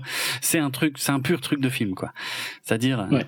tu peux Et le détonateur est sur Walker. et sur Walker, voilà, donc euh, ça c'est pas une mince affaire non plus, quoi. Et c'est vrai que je, je me doutais pas forcément que euh, Julia allait participer au truc, alors que c'est dans le trailer, encore une fois. Hein, si j'avais vu le trailer juste avant, heureusement que c'est pas le cas. C'était complètement spoilé, c'est complètement idiot. Dans le trailer, tu vois l'image où elle aide euh, Luther à désamorcer une des bombes, quoi. C'est quand même sacrément Ok, con, quoi. c'est dommage, Ouais, ça. franchement, ils sont ils sont bêtes. Bref. Mais euh... bon, Lane, ouais, c'est- la supériorité de Lane. Ce qui est intéressant en fait, c'est que Lane voit quand Ethan euh, s'accroche à un des deux hélicoptères pour poursuivre Walker. Mais il est tellement persuadé de la supériorité de son plan qu'il il bronche absolument pas et il laisse. euh, Ilsa, euh, parce que Luther lui il a trouvé sa bombe, comme dit, il est aidé par Julia, mais euh, Ilsa et Benji eux ils vont chercher un peu plus longtemps quoi. Euh, et à partir de là, assez bizarrement, le, le temps, enfin, je- il est censé rester vraiment très très peu de temps avant l'explosion, et en fait, il va se passer quand même finalement beaucoup de choses, quoi. Ça- Enfin, ça va être super long, tu vois. La, la course poursuite avec les hélicoptères, elle est mine de rien, Elle elle est sacrément longue. hein. Et moi, je voyais pas où Elle il dure bien 5 minutes au facile. moins, ouais, ouais. Et je voyais pas où il voulait en venir, parce que je me disais, mais comment veux-tu qu'il fasse? C'est bien, Oui, moi aussi. c'est bien beau, euh, c'est bien beau qu'il soit dans l'autre hélicoptère derrière, mais Ça, c'est- mais tu te dis, mais comment il va arriver à. bah c'est ça quoi. Surtout que les hélicoptères, quoi. Mais- Genre le truc quand ça se crache, c'est vraiment pas. C'est. Bah ouais. Tu survis rarement. Bah non, c'est ça. Alors qu'il là, il faut absolument qu'il récupère le détonateur indemne pour pouvoir le désactiver. Je sais plus comment, mais bref, il lui faut le détonateur. Walker, on s'en fout, mais par contre, il lui faut le détonateur Donc il peut pas juste shooter l'hélicoptère. Et quand t'es dans un hélicoptère non armé qui suit un hélicoptère non armé, franchement, je voyais pas où il voulait en venir, quoi. Je vais le placer maintenant avant que j'oublie, mais il y a un plan qui est dans une des bandes annonces euh, que je vois pas du tout à quoi ça correspond, mais qui est forcément quelque part par là dans le film. Il y a un moment en fait où tu vois Ethan qui est euh, en train de piloter son hélicoptère, mais genre euh, au niveau du sol, hyper vite sur une route, et il y a un camion genre un 38 tonnes, tu vois, qui arrive en face de lui, qui freine, et tu sais, les camions, quand ça freine, en plus, ça fait n'importe quoi, t'as la, t'as la remorque qui se met de travers, quoi. Et c'est cette image est absolument pas dans le film en fait. Je sais pas, euh, je vois même pas à quoi ça à quoi ça peut correspondre. En fait. Ah oui non, je vois pas où elle est. Mais dans le, dans le trailer elle y est. Hein. Et c'est en plus c'est genre la dernière image des trailers. Ça, ça, aurait dû être un plan, euh, je sais pas. En général, quand ils te font ça, quand ils te montrent pas la fin du plan dans le trailer, c'est que c'est que c'est un plan important du film quoi. Mais euh, bah ça y est pas. Je sais pas du tout. Bref. Ok. Euh, soit, il joue à l'auto-tamponneuse en hélicoptère, ouais, ce qui est la version adulte du truc. Et en plus, j'ai dit que, que il était non armé, mais Walker, lui, il est armé. Oui, il est armé, il me semble. Hein. C'est ça que j'ai eu un doute. T'as raison, c'est vrai. Il est armé. Euh, euh, J'aime bien l'idée aussi que Benji essaie de trouver un, juste pour mentionner parce que l'idée entre guillemets sympa, euh, de, de, de, chercher une bombe qui émet des radiations dans un truc médical où il y a des radiations de partout quoi. Voilà. Ça a probablement déjà été fait, mais euh, je c'est pas mal pour euh, pour augmenter la tension du truc, euh, c'est pas mal. Mhm. Euh, au final, c'est Ilsa qui trouve. Euh, oui, oui, elle est pas là. De toute façon, elle est, la bombe, elle est près de Lane en fait. Ouais, ouais. Mais ça dure quand même un moment, hein, parce qu'il y a Benji qui, qui ouvre des mâles, euh, qui en chie pour ouvrir les mâles, alors qu'en fait, c'est pas du tout là, quoi. Hmm. Et c'est c'est pareil cette scène de baston. On va on va se débarrasser de ça d'ailleurs en premier. Euh, je me demandais où ils allaient en venir parce que quand Ilsa est en difficulté, je me disais, c'est pas Benji qui va la sauver, quoi, parce que Lane, il a l'air de sacrément assuré. C'est un peu idiot, d'ailleurs, pour un mec euh, en captivité euh, depuis si longtemps, mais bon, bref, le mec, il... Bah, il sait faire des pompes. Hein. C'est vrai. C'est vrai. Prison. Mais pour être franc, à ce moment-là, moi, j'avais un gros problème. Je me disais, si c'est Benji qui, enfin, pour moi, ça cassait le. Mais Benji peut distraire, quoi. tu vois. Benji peut distraire, ça je suis ok. Mais Lane, attends, le mec, il est, il est supérieurement intelligent à tout. Et si Benji prend le dessus physiquement, pour moi, ça cassait le personnage de Benji. Si c'était juste le distraire, ok. Mais si c'était physique, pour moi, ça marchait pas. Et effectivement, ils ont évité le. Bah, moi, je trouve qu'ils le font bien, quoi. Parce que c'est pas physique. Non, non, c'est vrai, c'est vrai, c'est bien fait. Parce qu'en fait, c'est pendant que Lane est occupé à pendre Benji, ce qui est assez hardcore d'ailleurs. Hein. Euh... Euh, ouais, Benji, il en prend quand même plein, dans la, plein la gueule. Hein. Ouais, ouais, ouais. Mais euh, j'ai une anecdote à ce sujet hein, parce que euh, je, enfin, je peux, attends, je peux, je peux essayer de la retrouver vite fait maintenant, mais en, en gros, euh, euh, Simon Pegg en fait s'est pas mal entraîné pour euh, probablement pour cette scène-là parce que c'est la scène la plus physique du film. Et euh, donc il a passé beaucoup de temps en salle à, faire euh, bah, des pompes ou je sais pas quoi. Enfin c'est probablement pas que des pompes. Et et en fait apparemment Tom Cruise et Cavill se moquaient gentiment de Simon Pegg parce que Simon Pegg s'est tellement entraîné qu'il avait ce qu'on appelle un 8 pack euh, donc il avait des, des, abdos bien bien sculptés quoi, bien bien flagrants, sachant que il y a aucune scène, euh, il y a pas de scène torse nu, parce que normalement tu fais ça quand t'as des scènes torse nu. C'est mieux. Et, d'ailleurs techniquement, je crois que c'est le premier film où Tom Cruise n'en a pas non plus. Ah peut-être qu'il l'a plus son. Bah il, comme dit, il a bientôt 60 piges. Hein. Il les fait pas. Il les fait pas. Ça, je suis totalement d'accord. Totalement d'accord. Mais en tout cas, ouais, euh, Cavill et Tom Cruise, qui eux ont l'habitude de s'entraîner en fait physiquement euh, comme ça, euh, étaient à la fois amusés et impressionnés que Simon Pegg ait été aussi loin en fait, sachant qu'il avait, n'avait pas vraiment besoin en fait quoi. Euh, et euh, il a dit, alors attends, je t'ai retrouvé la, la truc exact. Il a dit un, un matin après l'entraînement, mes abdos avaient euh, une apparence que je n'avais pas vue depuis que j'avais 23 ans. voilà ce que Simon Pegg a dit. Et il a dit en plus, euh, c'est c'est bien de savoir que je je peux toujours faire ce genre de truc et en tout cas ma femme apprécie beaucoup. Voilà. Parce qu'effectivement, encore une fois, dans le film, ça lui sert pas à grand chose. Mais euh, ouais, c'est marrant. C'est marrant.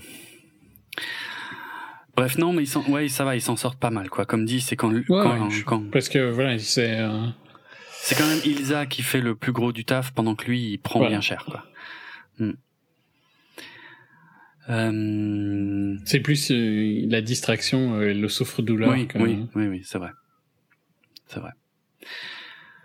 Bon, Ivan, lui, se crache. Enfin, les deux hélicoptères se crachent. Euh, ils survivent tous les deux. ce qui est quand même ouf. Mais mais au bord d'une falaise et là euh, suspendu par juste un petit un petit crochet quoi. La scène, pareil, hein, c'est la scène fonctionne super bien quoi. Ça a été tourné en Norvège, euh, je sais plus, euh, j'ai lu qu'ils ils ont dû demander des autorisations parce que c'était au-dessus d'un vrai fjord et tout, mais euh... mais tout. Attends, euh, ouais, c'est c'est ce qu'ils ont eu, ils ont bloqué le truc pendant genre un mois quoi. Ouais. Hmm. Ouais, c'est vrai. Non, non, mais non pendant dix jours, mais enfin, ça reste quand même impressionnant. Quoi, il y a personne qui avait le droit d'y aller à part. Ouais, ouais. C'est clair. T'imagines, tu vas en vacances et il y a ces connards qui sont en train de tourner un film. Mm. Ah oui, bah ça, ouais. Bah à mon avis, à Paris, c'est pas beaucoup mieux. Hein. Il doit y avoir, par exemple, la scène du Trocadéro. Euh... Il y a bien du. Ah, ça doit prendre une journée. Quoi. Oui, bon, par... oui, c'est vrai que par contre, peut-être même pas une journée parce que c'était un. On voit que c'est un matin ou un truc comme ça, quoi. Ouais, ouais, ouais. Bon, ça, c'est pour la, la, blague. Mais par contre, ouais, on parle pas de l'hélico parce que moi, je, je sais pas, j'ai une relation bizarre avec cette séquence d'hélico oui. que je trouve très longue, mais quand même super impressionnante. Quoi. Ouais. Bah, enfin, tout ce qu'il a, il monte. Enfin, c'est vraiment une course poursuite en hélico. Oui, c'est vrai, en 3D. Non, parce que c'est vrai qu'au début, je me suis aussi dit, merde, on a déjà vu ça dans le 3, parce que la première scène d'action du 3, c'était aussi une course poursuite avec des hélicos euh, au milieu d'éoliennes. Et globalement, d'ailleurs, sans les éoliennes, il n'y avait pas de conclusion à cette à cette course poursuite. Alors que là, il y a, enfin, il y a rien. Bon, ils, ils descendent quand même, ils, ils, se courent après dans des canyons. Enfin, c'est complètement ouf. Ben, disons que moi, la scène, ils utilisent bien la verticalité. Ouais, ouais c'est vrai, c'est vrai. Enfin, il y a c'est fort sympa. C'est vraiment en 3D, c'est vrai qu'il y a, il y a c'est dans tous les sens quoi. Il, il va au-dessus, en dessous, euh, ouais, ouais. Oui, parce qu'au début, il essaie de larguer le truc par au-dessus, le, le pack, euh, ouais. le paquet là. Super sympa d'ailleurs Ouais. aussi. Bon, par contre, qu'est-ce qu'il espérait faire avec ça? Ouais, franchement, euh, je sais pas, putain, pour récupérer le comment le détonateur intact après ça. euh, Mais en même temps, qu'est-ce qu'il peut faire d'autre quoi? Ben, joueuse de Total se- à se rentrer, ouais, se rentrer dedans. Finalement, c'est pas beaucoup plus fin. Hein. Non, non, c'est clair. Et le fait qu'ils arrivent à survivre tous les deux, passons sur le côté réaliste Oui, du bon, truc. ça. parce que- Surtout qu'en plus, c'est pas juste un crash, quoi. Il se crache et puis il se recrache et puis il se recrache. Ouais, quoi. parce qu'en plus il y a le, oui oui, il y a, il y a Hunt qui doit éviter l'hélicoptère qui est en train de lui rouler dessus, euh, et, et, et dans l'hélicoptère qui roule, il y a Cavill. Enfin, c'est complètement ouf, quoi. Non, euh, encore une fois, Macquarie, malgré ce qu'on a dit au début. Visuellement, il se démerde pas trop mal là. Euh, Dans la gestion de l'espace de cette scène-là, c'est c'est vrai que c'est c'est classe. Il y a du taf parce qu'en en termes de prévisualisation, de storyboarding, putain, je, je peux même pas imaginer quoi. Il y a il y a un sacré taf. Euh, et on sait où on est, tu vois. On sait toujours où on est, quoi. C'est c'est c'est c'est vraiment bien branlé. Il y a un petit euh, nod à Mission Impossible 2 aussi, je pense, avec la falaise. Ah bah oui, oui, oui, La oui, oui, quand il reste accroché. Mais de toute façon, j'ai, euh, j'avais, euh, j'avais trouvé une petite liste. Alors attends, je vais, je vais te la dire euh, parce que je crois que de toute façon, euh, j'ai déjà tout cité. Mais oui, oui, tous, tous les films de la saga sont cités d'une manière ou d'une autre en fait dans dans Fallout. Euh, donc euh, la référence au premier, c'est le fait que, je les ai déjà dit, hein, c'est le fait que la White Widow, est apparemment la fille de Max, et que la la scène d'interrogatoire euh, au début dans l'hôpital était en fait une mise en scène, euh, donc euh, je l'ai dit, hein, comme euh, comme la scène d'ouverture de Mission Impossible 1. La référence à Mission Impossible 2, c'est effectivement le fait que Ethan euh, puisse s'accrocher aux falaises, puisqu'il a le on sait qu'il a l'entraînement pour. Il s'était blessé, hein, ce couillon, euh, d'ailleurs, hein, pour le tournage de Mission Impossible 2, euh, en faisant ces trucs-là au début. Euh, mais il y en a une autre, apparemment, c'est quand c'est un dialogue dont on n'a pas parlé, mais entre Luther et Ilsa. Où Luther dit à Ilsa que euh, Ethan euh, n'a vraiment été euh, comment sérieux qu'avec deux femmes dans sa vie en fait, sachant que probablement que Nia qui était son grand amour dans Mission Impossible 2 parce que ça c'est quand même sublime dans Mission Impossible 2 tout tout tourne autour du fait que la nana c'est c'est son plus grand amour de toujours euh, et machin. Et dans le film euh, d'après il est marié avec une autre quoi. Enfin ou sur le point de se marier avec une autre. Euh, mais bref a priori voilà ce serait un rappel à ça le, la référence à Mission Impossible 3, bon bah c'est Julia, euh, techniquement, hein, c'est aussi simple. Euh, la référence à Ghost Protocols, bah c'est le fait que Benji, je l'ai déjà dit aussi, hein, euh, se plaignait qu'on puisse jamais euh, utiliser les masques, sachant qu'il est un fan des masques et que donc dans ce film-là, il y a que lui qui les utilise. Ah oui, le fait que le, plan de Ethan, euh, en se disant qu'il va se faire passer pour l'arc, parce que probablement que la White Widow et lui ne sont jamais vus, c'est exactement la même chose que euh, dans le euh, Burj Khalifa à Dubaï, quand justement le personnage de Léa Seydoux doit rencontrer le, un acheteur. ils sont obligés d'abandonner les masques au dernier moment en pariant sur le fait que ils ne se sont jamais vus et ils ne, ils ne savent pas euh, chacun à quoi ressemble l'autre quoi. Et puis le lien avec Rogue Nation, bon bah ça c'est ça c'est plus simple, hein, c'est Unli, euh, Lane, Ilsa, euh, voilà quoi. Mais effectivement il y a des il y a des rappels à tous les films de la saga. Mm. Bon, les gentils gagnent quand même à la fin. Hein, euh...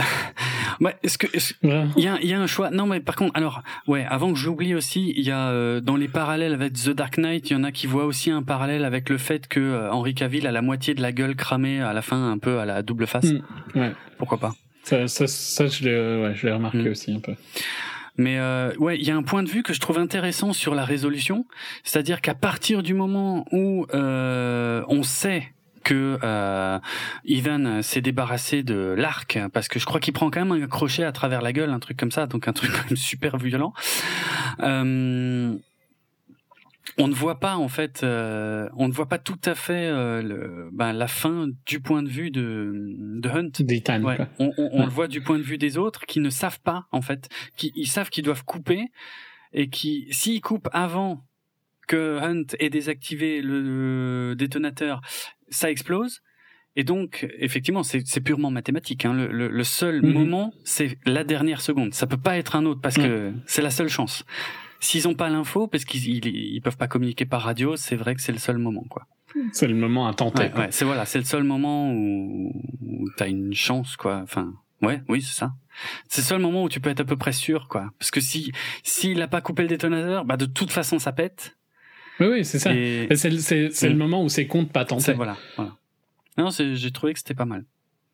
En plus, ils essaient. De... Moi, j'ai bien aimé euh, qu'on voit pas Hunt, parce qu'en plus, je pense qu'il y a un côté où t'aurais vu un truc irréaliste. Peut-être, ouais. Ouais, c'est vrai. Et donc c'est pas plus mal. Je oui, genre, euh, genre télépathie, tu vois, on voit Hunt qui désactive le sien et puis les autres qui coupent de leur côté. Ça aurait été dommage de s'enlever ce petit ce petit stress là parce qu'on on le voit pas en plus atteindre on voit qu'il commence à réescalader mais on voit pas qu'il atteint le truc euh, le détonateur à temps. Non c'est ouais mais c'est pas juste ça c'est aussi comment est-ce qu'il a récupéré le détonateur comment est-ce qu'il a fait pour euh, en étant à moitié pendu sur un truc faire un truc qui semblait quand même pas super simple tu vois. c'est clair. Et donc c'est mieux qu'on le voit pas. Il a juste mmh. réussi à le faire. Ouais, ouais. mais euh c'est pas important de comment, mais mm. il a réussi. Tout à fait. Bon, euh, on va on va terminer sur l'épilogue du film. Alors, je serais curieux de savoir quelle lecture tu as euh, éventuellement de la scène, parce que moi, je suis pas sûr de ce qu'il faut comprendre. Parce que voilà, je me suis je me suis quand même dit que maintenir Julia pendant autant de films, c'était bon, elle était un peu ignorée dans le dans le cinquième, ok. Mais euh, mais je, je trouve que c'est vraiment pas mal. Et en plus de la faire revenir un peu au cœur du truc, c'est qu'il y a, il y a quelque chose, tu vois, c'était, c'est forcément pour conclure l'histoire. Est-ce que tu le comprends mhm. comme ça? Est-ce que tu comprends que globalement, il va la laisser partir avec euh, Wes Bentley, même s'il a l'air d'un ahuri. Euh, ils savent, en, gros, je, sais pas, ce qu'il faut comprendre, c'est que chacun sait ce qu'il représente pour l'autre, mais ils savent très bien que ils se mettent en danger mutuellement, quoi, quelque part, euh, tant que leur relation continue, quoi. Ouais, moi je, bah ouais. Ouais, non, mais je- parce que je- moi je suis pas sûr du tout hein, que c'est vraiment ce qu'il faut comprendre, parce que surtout que il y a, il y a une deuxième étape à ça, c'est que globalement, si c'est ça, ça veut dire qu'elle laisse plus ou moins la place à Ilsa. Mhm. C'est- Mais c'est presque sous-entendu, non, mais, mais en fait, je, je me demandais si c'était moi qui avait voulu le voir ou si ça y était vraiment. Non, pour moi, ça y est vraiment. Euh, Et je dirais que. Ouais, Ilsa, c'est voilà, c'est la nouvelle copine de, Mhm. de Hunt. euh, Et ils se con- Il y aura toujours euh, Julia, mais. Ilsa fait... Ouais. est plus logique d'être avec Hunt. Bah, je- quelque part, je trouve aussi, hein, en fait, parce que je, Julia, elle peut pas servir à autre chose que que de la Que de que, victime. que voilà que de victimes à sauver. Effectivement, si Hunt et, et, et Ilsa sont ensemble dans le futur film, ça peut donner une dynamique différente et, euh, Mhm. et, et bienvenue probablement dans la saga quoi. Après, ça ouvre plein de questions. Ça, après, est-ce que, est-ce que, parce que généralement, ça se termine quand même pas bien. Hein, généralement, pour un des deux, est-ce que, est-ce que Tom Cruise aurait le courage de lui s'enlever de la saga pour la confier à Rebecca Ferguson? Alors moi, je dirais chapeau, hein, s'il le fait. Ouais, non, moi je. Je sais pas. J'aimerais bien, mais j'ai, du mal à y croire. Parce que qu'est-ce qu'il a d'autre? C'est ça le problème. Mais en tout cas, il a l'air d'accord à ce qu'elle soit euh, presque son égale. Quoi. Ouais, ouais, ouais, ouais. Mhm. De toute façon, on voit bien depuis quelques films qu'il a fait des concessions sur ça. hein. Je veux dire, l'équipe est beaucoup Mm. plus mise en avant. Euh, sur sa taille, il y a, c'est vrai qu'il n'y a pas beaucoup de plans parce que la, la différence de taille entre Cavill et Cruz est quand même euh, ouais, assez importante. c'est genre 20 cm. Ouais, voilà, voilà. Et euh, il y a quelques plans dans les toilettes en fait, dans la scène de baston des toilettes. Je crois que c'est le seul moment où tu vois la différence. Mais il y a encore dix ans, il y aurait eu aucun plan où tu voyais la différence. Ouais. Il fait, il fait, ma, il fait ma taille, euh, Cavill. Donc euh, 85. Ouais, et- 85. Ouais, il y a 15 cm, quoi. ouais, quand même, hein, Mhm. quand même. Ah, il est, ah, il est pas si petit. ça, Il fait, est pas hein, si petit, mais 1m70 euh, pour une action star, c'est un peu Ouais, just. c'est. Un peu just. Sur- Aujourd'hui, quoi. Dans les années 80, c'était moins choquant. Parce que Stallone, je crois, est pas super grand non plus, hein, euh, par exemple. Ouais, ouais, mais voilà, aujourd'hui, euh... bon, Stallone, à mon avis, il fait quand même un 80, quoi. Ouais, 77. Ah ouais, tiens. J'aurais pas dit. Schwarzy, euh, grand. C'est parce que Schwarzy est grand, alors ouais, c'est ça, parce que moi j'ai toujours eu plus Schwarzy en tête. Ok. Mais ouais, est-ce que, est-ce que le renouveau, ce serait, franchement, ce serait un peu en accord avec l'air du temps aussi, hein, en tout cas. Mhm. Oh, s'il osait. Mhm. euh, s'il osait, ce- je pense que marketingment parlant, ce serait top. Ah ouais. Parce qu'ils le font sans presque qu'on leur demande. Ben ouais. Personne s'attend à ce que Mission Impossible soit avec autre chose que Tom Ben c'est clair, c'est clair. Il est là depuis le début. Les films, de toute façon, n'auraient jamais existé sans lui. C'est clair et net. Hein. Encore une fois, écoutez notre épisode 79 si vous n'avez pas conscience à quel point c'est lui qui a mis en place quasiment tous les films, qui a di- discuté du scénario, qui a choisi les acteurs, qui a choisi les, ré- les réals, tout, tout, tout. Donc effectivement, ce serait un coup euh, assez fort. Mais pas le prochain, à mon avis. Peut-être celui après. Ok. Ouais. Ouais, pourquoi pas. Dans le sens où le prochain serait la, le passage de flambeau, Ouais, vois, ouais. je pense. Ok. Qui était destiné donc à la base à Jérémy Renner. Il a bien foiré. C'est ouais ouais. Mais c'est pas vraiment de sa faute hein, mais euh, Ah, un peu quand même. hein. Ouais. Il aurait pu être Bourne aussi. Hein. Mais je sais mais mais encore une fois, je, moi je considère que c'est pas de sa faute parce que putain qu'est-ce que le film était mauvais. C'était. Là pour Bourne pour moi c'est vraiment pas de sa faute hein, c'est le film qui était pathétique. Ouais, le film était mauvais, mais ouais, bon, dans tous les cas, il, enfin, il sait pas euh, se conduire comme il faut. Ouais, presque. voilà, il y y a ça. Je- je- que j'ignorais d'ailleurs euh, ce côté-là mais ouais, apparemment il y a ça. Porter un film, je pense, c'est C'est mort pour lui. Ouais. OK. Un film de genre en tout cas, ouais. Hmm. Ok. Ben, un film où t'as besoin d'être politi- ultra politiquement correct. Mm, quoi. ouais. Euh, Donc un blockbuster en fait. Bah oui, enfin, tu vois, Arrival, c'est pas un blockbuster, même si ça fait beaucoup. Ouais, non, c'est pas tant d'argent que ça. Non. Euh... Mais ouais, c'est pas grave. Peut-être, à voir. Mais je- moi, j'ai trouvé le. Entre Julia et Ilsa, je pense qu'il y a un, un accord que, bah voilà. hein. Hmm. C'est. C'est accepté, quoi. Mhm. Moi, je pense pas qu'on reverra Julia, pense- ou en tout cas pas plus que.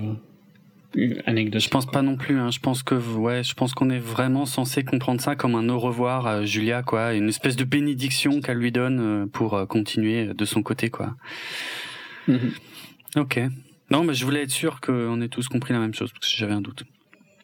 Parce qu'en fait, il y a une espèce de temporalité bizarre à la fin où on voit Hunt en fait sur euh, son lit avec justement le dialogue avec Julia euh, qui lui dit au revoir. Mais ensuite, on, avance dans le temps avec euh, où on voit que euh, Lane, si je dis pas de conneries, a été remis au MI6 par le biais de la White Widow.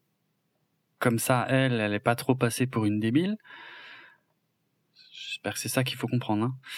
Mhm. Et euh, ce qui permet à Ilsa de récupérer enfin sa, donc pas forcément liberté, mais en tout cas sa hum, légitimité. Mais euh, au niveau du montage, c'est intéressant que le dernier plan, par contre, c'est Hunt sur son lit d'hôpital qui discute avec Ilsa. C'est pour ça que c'est donc et du coup on revient en arrière dans la temporalité puisque après l'échange de, de Lane quoi. Euh, donc ouais, c'est que c'est vraiment a priori ce qu'ils ont en tête pour la suite, quoi. Sinon, je vois pas. euh, Enfin bref, voilà, ça va dans le sens de tout ce qu'on vient de raconter, quoi. Ce serait cool. Ok. Bon, euh, soi-disant, Tom Cruise a, a vraiment fait ses cascades quand il pilote l'hélicoptère. Enco- Là, par contre, ça fait partie du bullshit. Hein. Euh, Ça, c'est. enfin, je sais pas ce qu'on est censé comprendre quand ils disent ça, mais euh, Il a appris à piloter un hélicoptère. voilà. ouais, c'est ça. C'est ça. Ce qui est déjà pas mal, en soi. Euh, oui, non, oui, mine de rien. Par contre, ouais, Ce ouais. qu'ils ont fait avec les hélicos, dans tous les cas, personne ne peut faire. Ouais. non, c'est pas faux. C'est juste, faut pas déconner quand même. Ouais, ouais, ouais. c'est clair. Mais bizarrement, je trouve pas que tu les sens tellement être CGI, quoi. T'as l'impression que quand ils se touchent, ils se Ouais, touchent. ouais. Ouais, non, ça va, ça va. Euh, C'est juste que c'est juste, genre, quelle compagnie accepterait que tu fasses ça, quoi. Mhm. Je sais pas. Je sais pas. Euh, en sachant que, ouais, les hélicos, c'est quand même le truc, euh, quand tu te craches, tu meurs, quoi. Ben, pas- ouais, ouais, c'est pas compliqué, ouais. Ouais. Donc, euh, mais par contre, c'est déjà bien qu'il ait appris et tout ça. À quoi. fond, non mais c'est classe. Non mais c'est c'est. Ah non, mais je trouve ça génial. Hein. Il y a. C'est c'est l'opposé complet d'un Bruce Willis euh, qui vient euh, sur le plateau quand il a envie, qui dit juste ses lignes, euh, pff, et puis euh, genre ça me fait chier. Mais on l'a, déjà Voilà. tellement dit, j'ai l'impression, mais on est tous les deux ultra fans de Tom Cruise Ouais. parce qu'il représente un espèce d'Hollywood qui a disparu c'est ça. d'un acteur qui connaît son boulot et son boulot c'est d'être à fond. Enfin, Ouais. c'est d'être à fond, mais et ça s'arrête pas à, à la fin du film, ça, ça continue pendant la promo, C'est vrai. d'être poli avec les journalistes. euh, et euh, moi j'admire euh, Tom Cruise pour, pour ça, quoi, parce que je trouve que c'est un des derniers. Mm, mm. Bon, en plus, lui, il sait ce que c'est que de foirer une promo. Hein. Ça, il a fait assez de bruit avec ça, hein, il y a une dizaine d'années. Oui, encore, je dirais que euh, foirer une promo, il, il, il est devenu un peu taré. Mais techniquement, il faisait la promo. C'est vrai. il était ouais, à fond ouais, dedans. en fait, il en faisait trop. Ouais, c'était. Ouais, mais bon, ça s'est retourné contre lui quand même. Mais c'est vrai qu'il faisait le. il- Oui, mais c'était une mauvaise période. Ouais, aussi. ouais, ouais. Euh, ouais, si, si on voulait par- parler de son renouveau, je dirais que ça, son rôle dans Tropic Thunder, où il se moquait quand même vraiment de Oui. lui, C'est vrai. ce qui était une des premières fois. Ça, c'était en 2008. Euh, et puis Night and Day, qui était super sympa avec euh, Diaz. Ah ouais, faut que je le revoie celui-là parce que c'était. euh, il s'auto-parodiait complètement. euh, pour moi, il, ouais, il parodiait Ethan Hunt, quoi, complètement. hein, C'est. Mhm.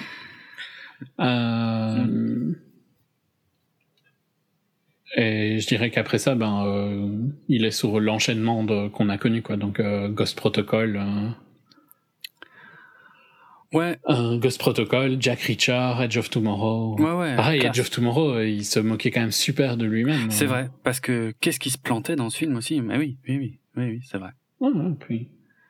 Donc, euh, ouais, non. Je dirais, mais ça, je dirais que c'est le truc qui a commencé avec Tropic Thunder et puis Night and Day. Mm. Exact. Et puis le divorce de Cathy, ça a aidé, je pense. euh, et une séparation euh, lente, mais quand même présente euh, de l'église. quoi. Ouais, moi j'ai juste un gros hum, doute sur euh, Top Gun euh, Maverick, hein, qui sort euh, dans un an. Tu sais qui il y a dans. Tu sais qui est casté pour le fils de. Euh, de Goose? Alors j'ai j'ai des noms sous les yeux, mais euh, le Miles. ouais Miles Teller, hein, c'est bien ça. Le problème c'est que moi Top Gun c'est pas du tout un film culte pour moi, je le connais pas du tout par cœur, donc euh, Goose euh, c'est à peine si je me souviens qui c'est dans le film quoi. Bah, c'est Maverick et Goose, quoi. Bah moi je me bah, euh, moi c'est bizarre mais moi je retiens Maverick versus Iceman quoi. C'est Iceman. Euh, attends, Val Kilmer. Mais Goose, c'est quand même. mais je, Bah non, Val. Attends. mais je sais qu'il y a Val Kilmer, je- c'est c'est Ouais Iceman. ouais, non? c'est ça ouais. Mais c'est c'est ce que c'est ce que je te dis, je, je me souviens de Maverick et Iceman mais euh, Goose je me souviens pas mais parce que voilà parce que c'est C'est Anthony Edwards. Ah ouais, c'est vrai qu'il est là-dedans d'ailleurs. Ouais ouais, exact. Bon, il faudra que je le revoie hein, mais c'est c'est- ça n'a jamais été un film qui m'a fait rêver. Globalement, moi, Top Gun, je le revois euh, uniquement euh, pour euh, pour bien comprendre euh, les scènes parodiées dans Hot Shots, si tu veux. Mais euh, il a jamais représenté plus pour moi. Ce qui est bizarre vu ma génération, mais mais bon. Mais Goose est, euh, est super. Enfin, Goose, c'est ce. Bon, euh, spoiler euh, Top Gun, hein. Ouais, 1986. ça fait 20 ans, je- ça fait 30 ans, je me dis, je peux. Ouais. Euh, Goose, c'est celui qui meurt, quoi, mais c'est super important dans le l'arc de, du Je m'en film. souviens pas. ok, peut-être je dois avoir honte, je sais pas, mais je, en tout cas, je, je m'en souviens pas. D'accord, Euh, d'accord. Écoute. Ouais. Bah, je sais pas ce que tu penses. J'essaye de me rappeler la scène, mais. Ah, euh, je peux pas t'aider. Mais bon, enfin, c'est au moment où euh, Iceman et euh, Maverick euh, sont en compétition, et Mm. puis Goose meurt, et donc ça, ça plombe un peu Maverick D'accord. avant qu'il reprenne le dessus. Enfin, tu vois, c'est l'arc pour l'arc Ouais, narratif. ouais, ok, ok. Euh... Ah, je sais pas, Top Gun, c'est quand même Top Gun, quoi, tu vois. c'est tellement, euh, c'est tellement 80s à mort, quoi. Ouais, mais ça l'est trop pour moi, et je, même, même à l'époque, tu vois, ça me, On était peut-être un peu trop jeunes pour. euh, 86, bah écoute, la plupart de mes films Moi, j'avais que deux ans, quoi, donc Ouais. je l'ai vu clairement plus tard, tu vois. beaucoup de mes films cultes euh, sont des films qui sont sortis entre 84 et 85, 87. euh. Donc non, moi j'aurais dû être dedans, hein, euh, mais euh, mais celui-là, je sais pas. Ça m'a, je l'ai vu et puis ça m'a. J'ai trouvé que les avions étaient cool. En fait, j'ai bien flashé Ouais. sur les avions, mais le reste, franchement, j'en avais rien à foutre. Mais alors d'une force, ni les acteurs, ni la musique, ni l'actrice, rien. Franchement, c'est c'est pas du tout un film culte pour moi. Mais bon, Je sais pas, je suis quand même curieux. Comme dit Ça- on voit plus de films comme ça, quoi. Je suis juste Ouais, il y a une raison, pour ça. hein, parce que c'est un peu ridicule. Et moi, j'aimais bien toutes ces, tous ces films de Tom Cruise de l'époque, là, genre Cocktail. Ah non, franchement, Ah, si. putain, c'était chiant. Attends, il y avait quoi d'autre que... Euh, Ouais, le, le seul film de, de Tom Cruise que j'ai surkiffé quand j'étais euh, pré-ado, c'était Rain Man, si tu veux. Et, et pour le coup, pour le coup, c'est pas du tout un film d'action, tu vois. Non. Bon, alors en super mauvais, il y avait Days of Thunder aussi. Oh putain. Mais c'est Top Gun avec des voitures, hein, je veux dire. euh, Ah ouais, mais justement, les, vo- les avions, c'est quand même un peu plus marrant, quoi. Ah oui, ça, par contre, je suis d'accord. Ah je préfère largement les avions. Mais bon. Euh, non, mais j'ai jamais vu Risky Business. Bon, pr- probablement, faudrait que je le voie. Euh, Legend, putain, je suis longtemps passé à côté. Puis quand je l'ai vu euh, sur le tard, je dis oh putain, quelle horreur. bon, en même temps, c'est dur, hein, Legend. C'est pas le meilleur Ridley Scott. Euh, je sais pas après. Euh... Ouais, non, moi, moi, Old. euh, à partir de Entretien avec un vampire, tu vois, mais moi, c'est quasiment une décennie après, quoi. Ouais, The Firm, c'était bien aussi. Ouais, hein. The F- ouais, oui, mais, le- mais j'ai toujours eu un problème. Oui, la firme, la firme, c'est un super film, mais le problème que j'ai, que j'ai toujours eu, c'est que pour moi, Minor- Minority Report est un un remake euh, de la firme en fait. C'est c'est exactement la même histoire. Et c'est con parce qu'en fait, ce sont deux bons films dans des styles complètement différents. C'est ce qui j'ai juste un problème avec le fait que que Tom Cruise joue exactement le même personnage quoi. En vrai, ce sont deux bons films. Encore que la firme, à mon avis, c'est peut-être un peu peut-être un peu mal vieilli. C'est c'est ce que je me demande. ouais. Mm. Mais à voir. Des hommes, Bon, et puis euh, Jerry Maguire, Magnolia. Ben, Jerry Maguire, je l'ai jamais vu.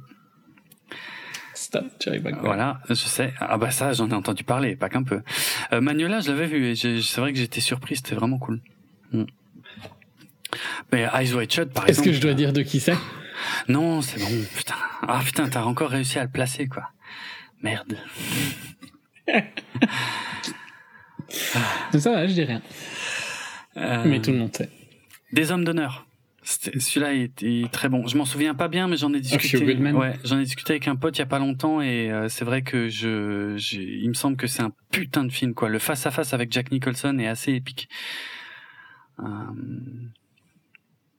Mais euh, ouais. On a déjà dit qu'on aimait bien Tom Ouais, Cruise euh, plein de fois. Je, je crois qu'à chaque fois qu'on parle de lui, on essaye de le défendre Ouais. comme si on- comme s'il avait besoin qu'on le défende, vrai, quoi, tu vois.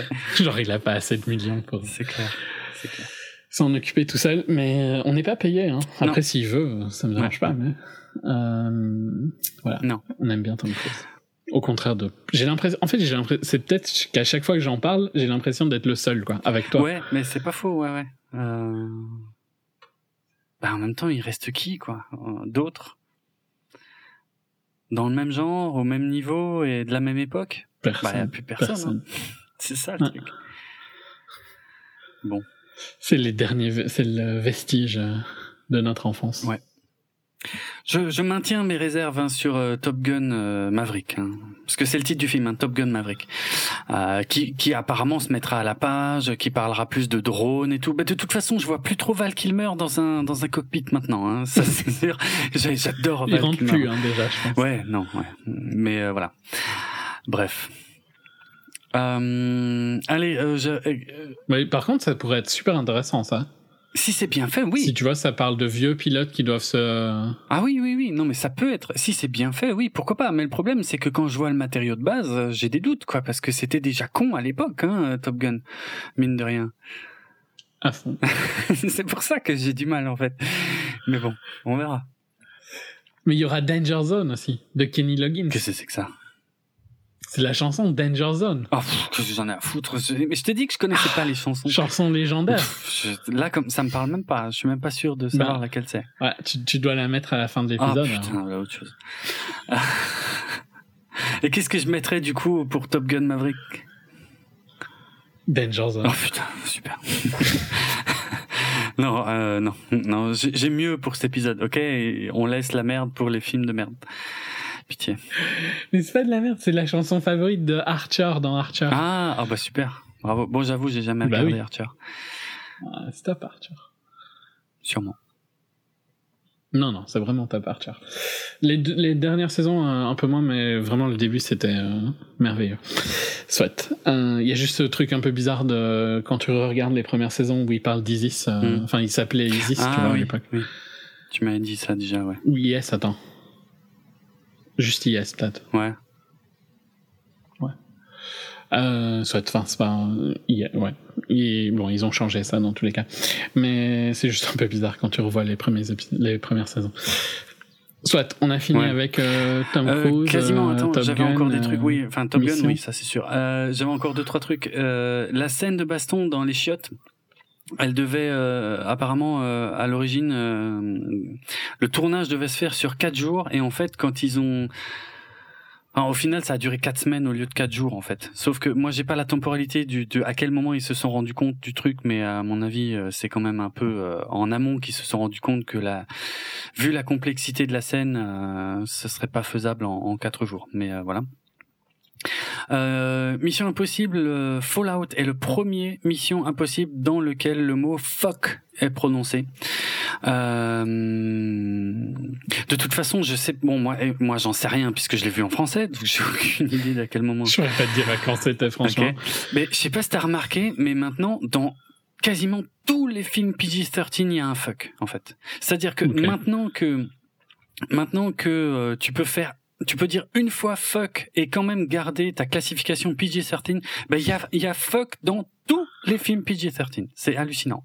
Une fois, mais il y est quasiment toujours. Euh, franchement, ça fait un ou deux ans que je me suis rendu compte de ça et euh, ça me fait halluciner parce que, enfin, avant c'était inimaginable quoi. Mais bon, bref, les les trucs, euh, comment, les règles évoluent.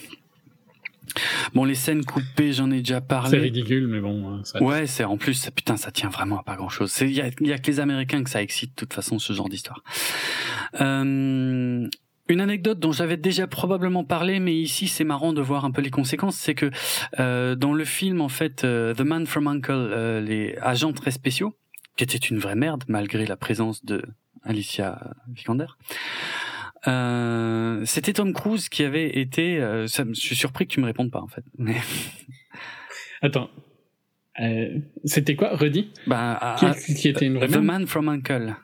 Agent. Ah mais c'était oui non mais c'était ah, une vraie okay. merde de Man from Uncle. Non mais t'avais quand même t'avais défendu généralement la présence de Vikander donc. Bah oui il y avait la scène de danse qui qui est la seule scène viable du ah, film, voilà. quoi, où Alicia Vikander danse. Ok, si tu le dis, parce que moi, moi je m'en souviens même pas qu'elle dansait. Mais si, Alicia Vikander qui danse dans la chambre. Qu'est-ce que ça peut bien Comment est-ce que tu peux oublier ça Alicia Vikander danse dans une chambre dans un film? Franchement, ni chaud ni froid. C'est le seul truc important du film. si tu le dis. Je te promets que c'est le seul truc réussi du film. Réussi, putain, tu vas loin. Fais gaffe, hein, parce que tu, tu, tu te rends pas compte. À chaque fois que tu dis des trucs comme ça, il y a une partie de notre euh, auditoire qui s'en va. Je ne pense pas. ok. Bref, tout ça pour dire que. Même s'ils aiment bien, ils savent qu'ils ont tort, en fait. Ah oui, c'est ouais, vrai. Oh, putain, c'est tellement cool comme déclaration. Ok. Euh... Excellent. Euh, donc, c'était Tom Cruise à l'origine qui avait été casté dans le rôle de. Napoléon Solo, donc pour le film Agent très spéciaux The Man from Uncle. Euh... Et, euh, et donc euh, du coup il euh, il avait dû abandonner le rôle finalement pour pouvoir faire Rogue Nation et donc euh, c'était Henry Cavill qui avait été casté à sa place euh, dans le rôle de Napoléon Solo. Et ben il semblerait que c'est parce que Tom Cruise a, regardé en fait The Man from Uncle pour voir comment se comment se débrouillait son remplaçant. C'est comme ça qu'il a un peu flashé sur Henry Cavill en fait et qui s'est dit tiens lui je le voudrais bien dans le prochain Mission Impossible. Et, euh, et pareil en regardant en fait la saison euh, The Crown, euh, c'est en voyant donc là je peux pas dire parce que je l'ai pas vu, mais en voyant Vanessa Kirby dans le rôle de la princesse Margaret, qui s'est dit qu'il la voudrait bien pour le rôle de la de la White Widow. Voilà. Okay. Mission Impossible Fallout est le premier euh, film. Alors ça, c'est une, anecdote qui a rien à voir avec euh, le, film en fait, en vrai, euh, puisque pour ceux qui le sauraient peut-être, le cinéma été interdit en Arabie Saoudite jusqu'à ben, tout récemment, et, et, Mission Impossible Fallout est le premier film qui a eu l'autorisation d'être projeté en Arabie, en Arabie Saoudite suite à la levée de cette interdiction du cinéma dans le pays. Voilà. Okay. Euh, j'ai trouvé une anecdote complètement inutile, mais que je, qui m'avait échappé jusque-là. Enfin, je crois pas l'avoir mentionné dans notre émission précédente sur la saga Mission Impossible, mais euh, Fallout en fait euh, casse une tradition qui est réelle, hein, puisque j'ai vérifié, qui est qu'en fait la longueur des cheveux de Tom Cruise euh, était alternée entre chaque film entre très court et mi-long. Et effectivement, dans le premier, c'était très court. Dans le 2, c'était euh, c'était franchement mi-long, voire même ouais, quasi long. Dans le 3, c'était de nouveau super court. Dans le 4, dans Ghost euh, Protocol, c'était de nouveau euh, mi-long. Et euh, dans Rogue Nation, c'était court, et ben là, c'est de nouveau court. Voilà, c'est la première fois, c'est important hein, comme anecdote, c'est la première fois qu'il a la, à peu près la même longueur de cheveux dans deux films euh, qui se suivent. C'est fou. Impressionnant. Ouais. Euh, et je crois que c'est tout, tout le reste. Ouais, tout le reste, je l'ai déjà dit. Voilà. C'est tout ce que j'avais en stock. Ok. On clôture là ou? Ok. Euh, eh bien, si vous voulez retrouver nos autres épisodes, ils sont disponibles sur notre site web www.bipod.be, sur notre hébergeur audio djpod.com slash 24fps, euh, sur les réseaux sociaux, notre page Facebook c'est 24fps podcast, sur Twitter at 24fps podcast. Si vous voulez me dire à quel point Alicia Vikander dans The Man from Uncle est incroyable, sur Twitter c'est atrates Tu te rends compte Pardon Tu n'as pas forcé les gens à regarder ce film, quoi. Il était, il était pas bon. Non, mais si vous avez souffert de Man from Uncle, je suis sûr que la seule chose qui vous reste en mémoire, ah. c'est euh, la danse d'Alicia. Bon, ok. Tournez comme ça, c'est mieux. ok. Euh... S'il vous plaît, ne regardez pas Man from. Uncle. ok, euh, moi sur Twitter. Oui, voilà. Et pour toi fini hein Ouais, non. Euh, moi sur Twitter, c'est @dravenardrock. D'ailleurs, je vous conseille de bah, de suivre un petit peu euh, ce qui va se passer de ce côté-là, parce qu'il parce que je vais pas tarder à annoncer un un nouveau podcast euh, que que je vais commencer à faire en solo, hein, et euh, et où il sera pas question de cinéma. Donc euh, aucune trahison en vue normalement. En tout cas, voilà, vous en saurez plus dans pas longtemps à ce sujet. Je rappelle que j'ai participé à Comment passant euh, dans la série des épisodes sur les monstres. Donc euh, là, en l'occurrence, via euh, le rock, l'histoire du rock et du hard rock, avec pas mal de petites anecdotes. j'ai laissé un avis dans l'avis des moutons sur la façon dont j'écoute la musique. Ça, c'est peut-être pas le plus intéressant à écouter, mais pourquoi pas. En tout cas, c'est un podcast super intéressant à découvrir dans tous les cas. Et voilà. Que je devais pas? Ah oui, j'ai écouté là les premières notes de Danger Zone. Non, hein, c'est non. Hein, je je peux pas, je peux pas mettre ça. Euh... donc euh, non, non, comme prévu. Euh, de toute façon, en, ouverture de ce de cette émission, vous avez entendu le thème évidemment de Mission Impossible, composé à l'origine par Lalo Schifrin, mais donc cette fois réinterprété par Lorne Balfi pour la BO de euh, de Fallout.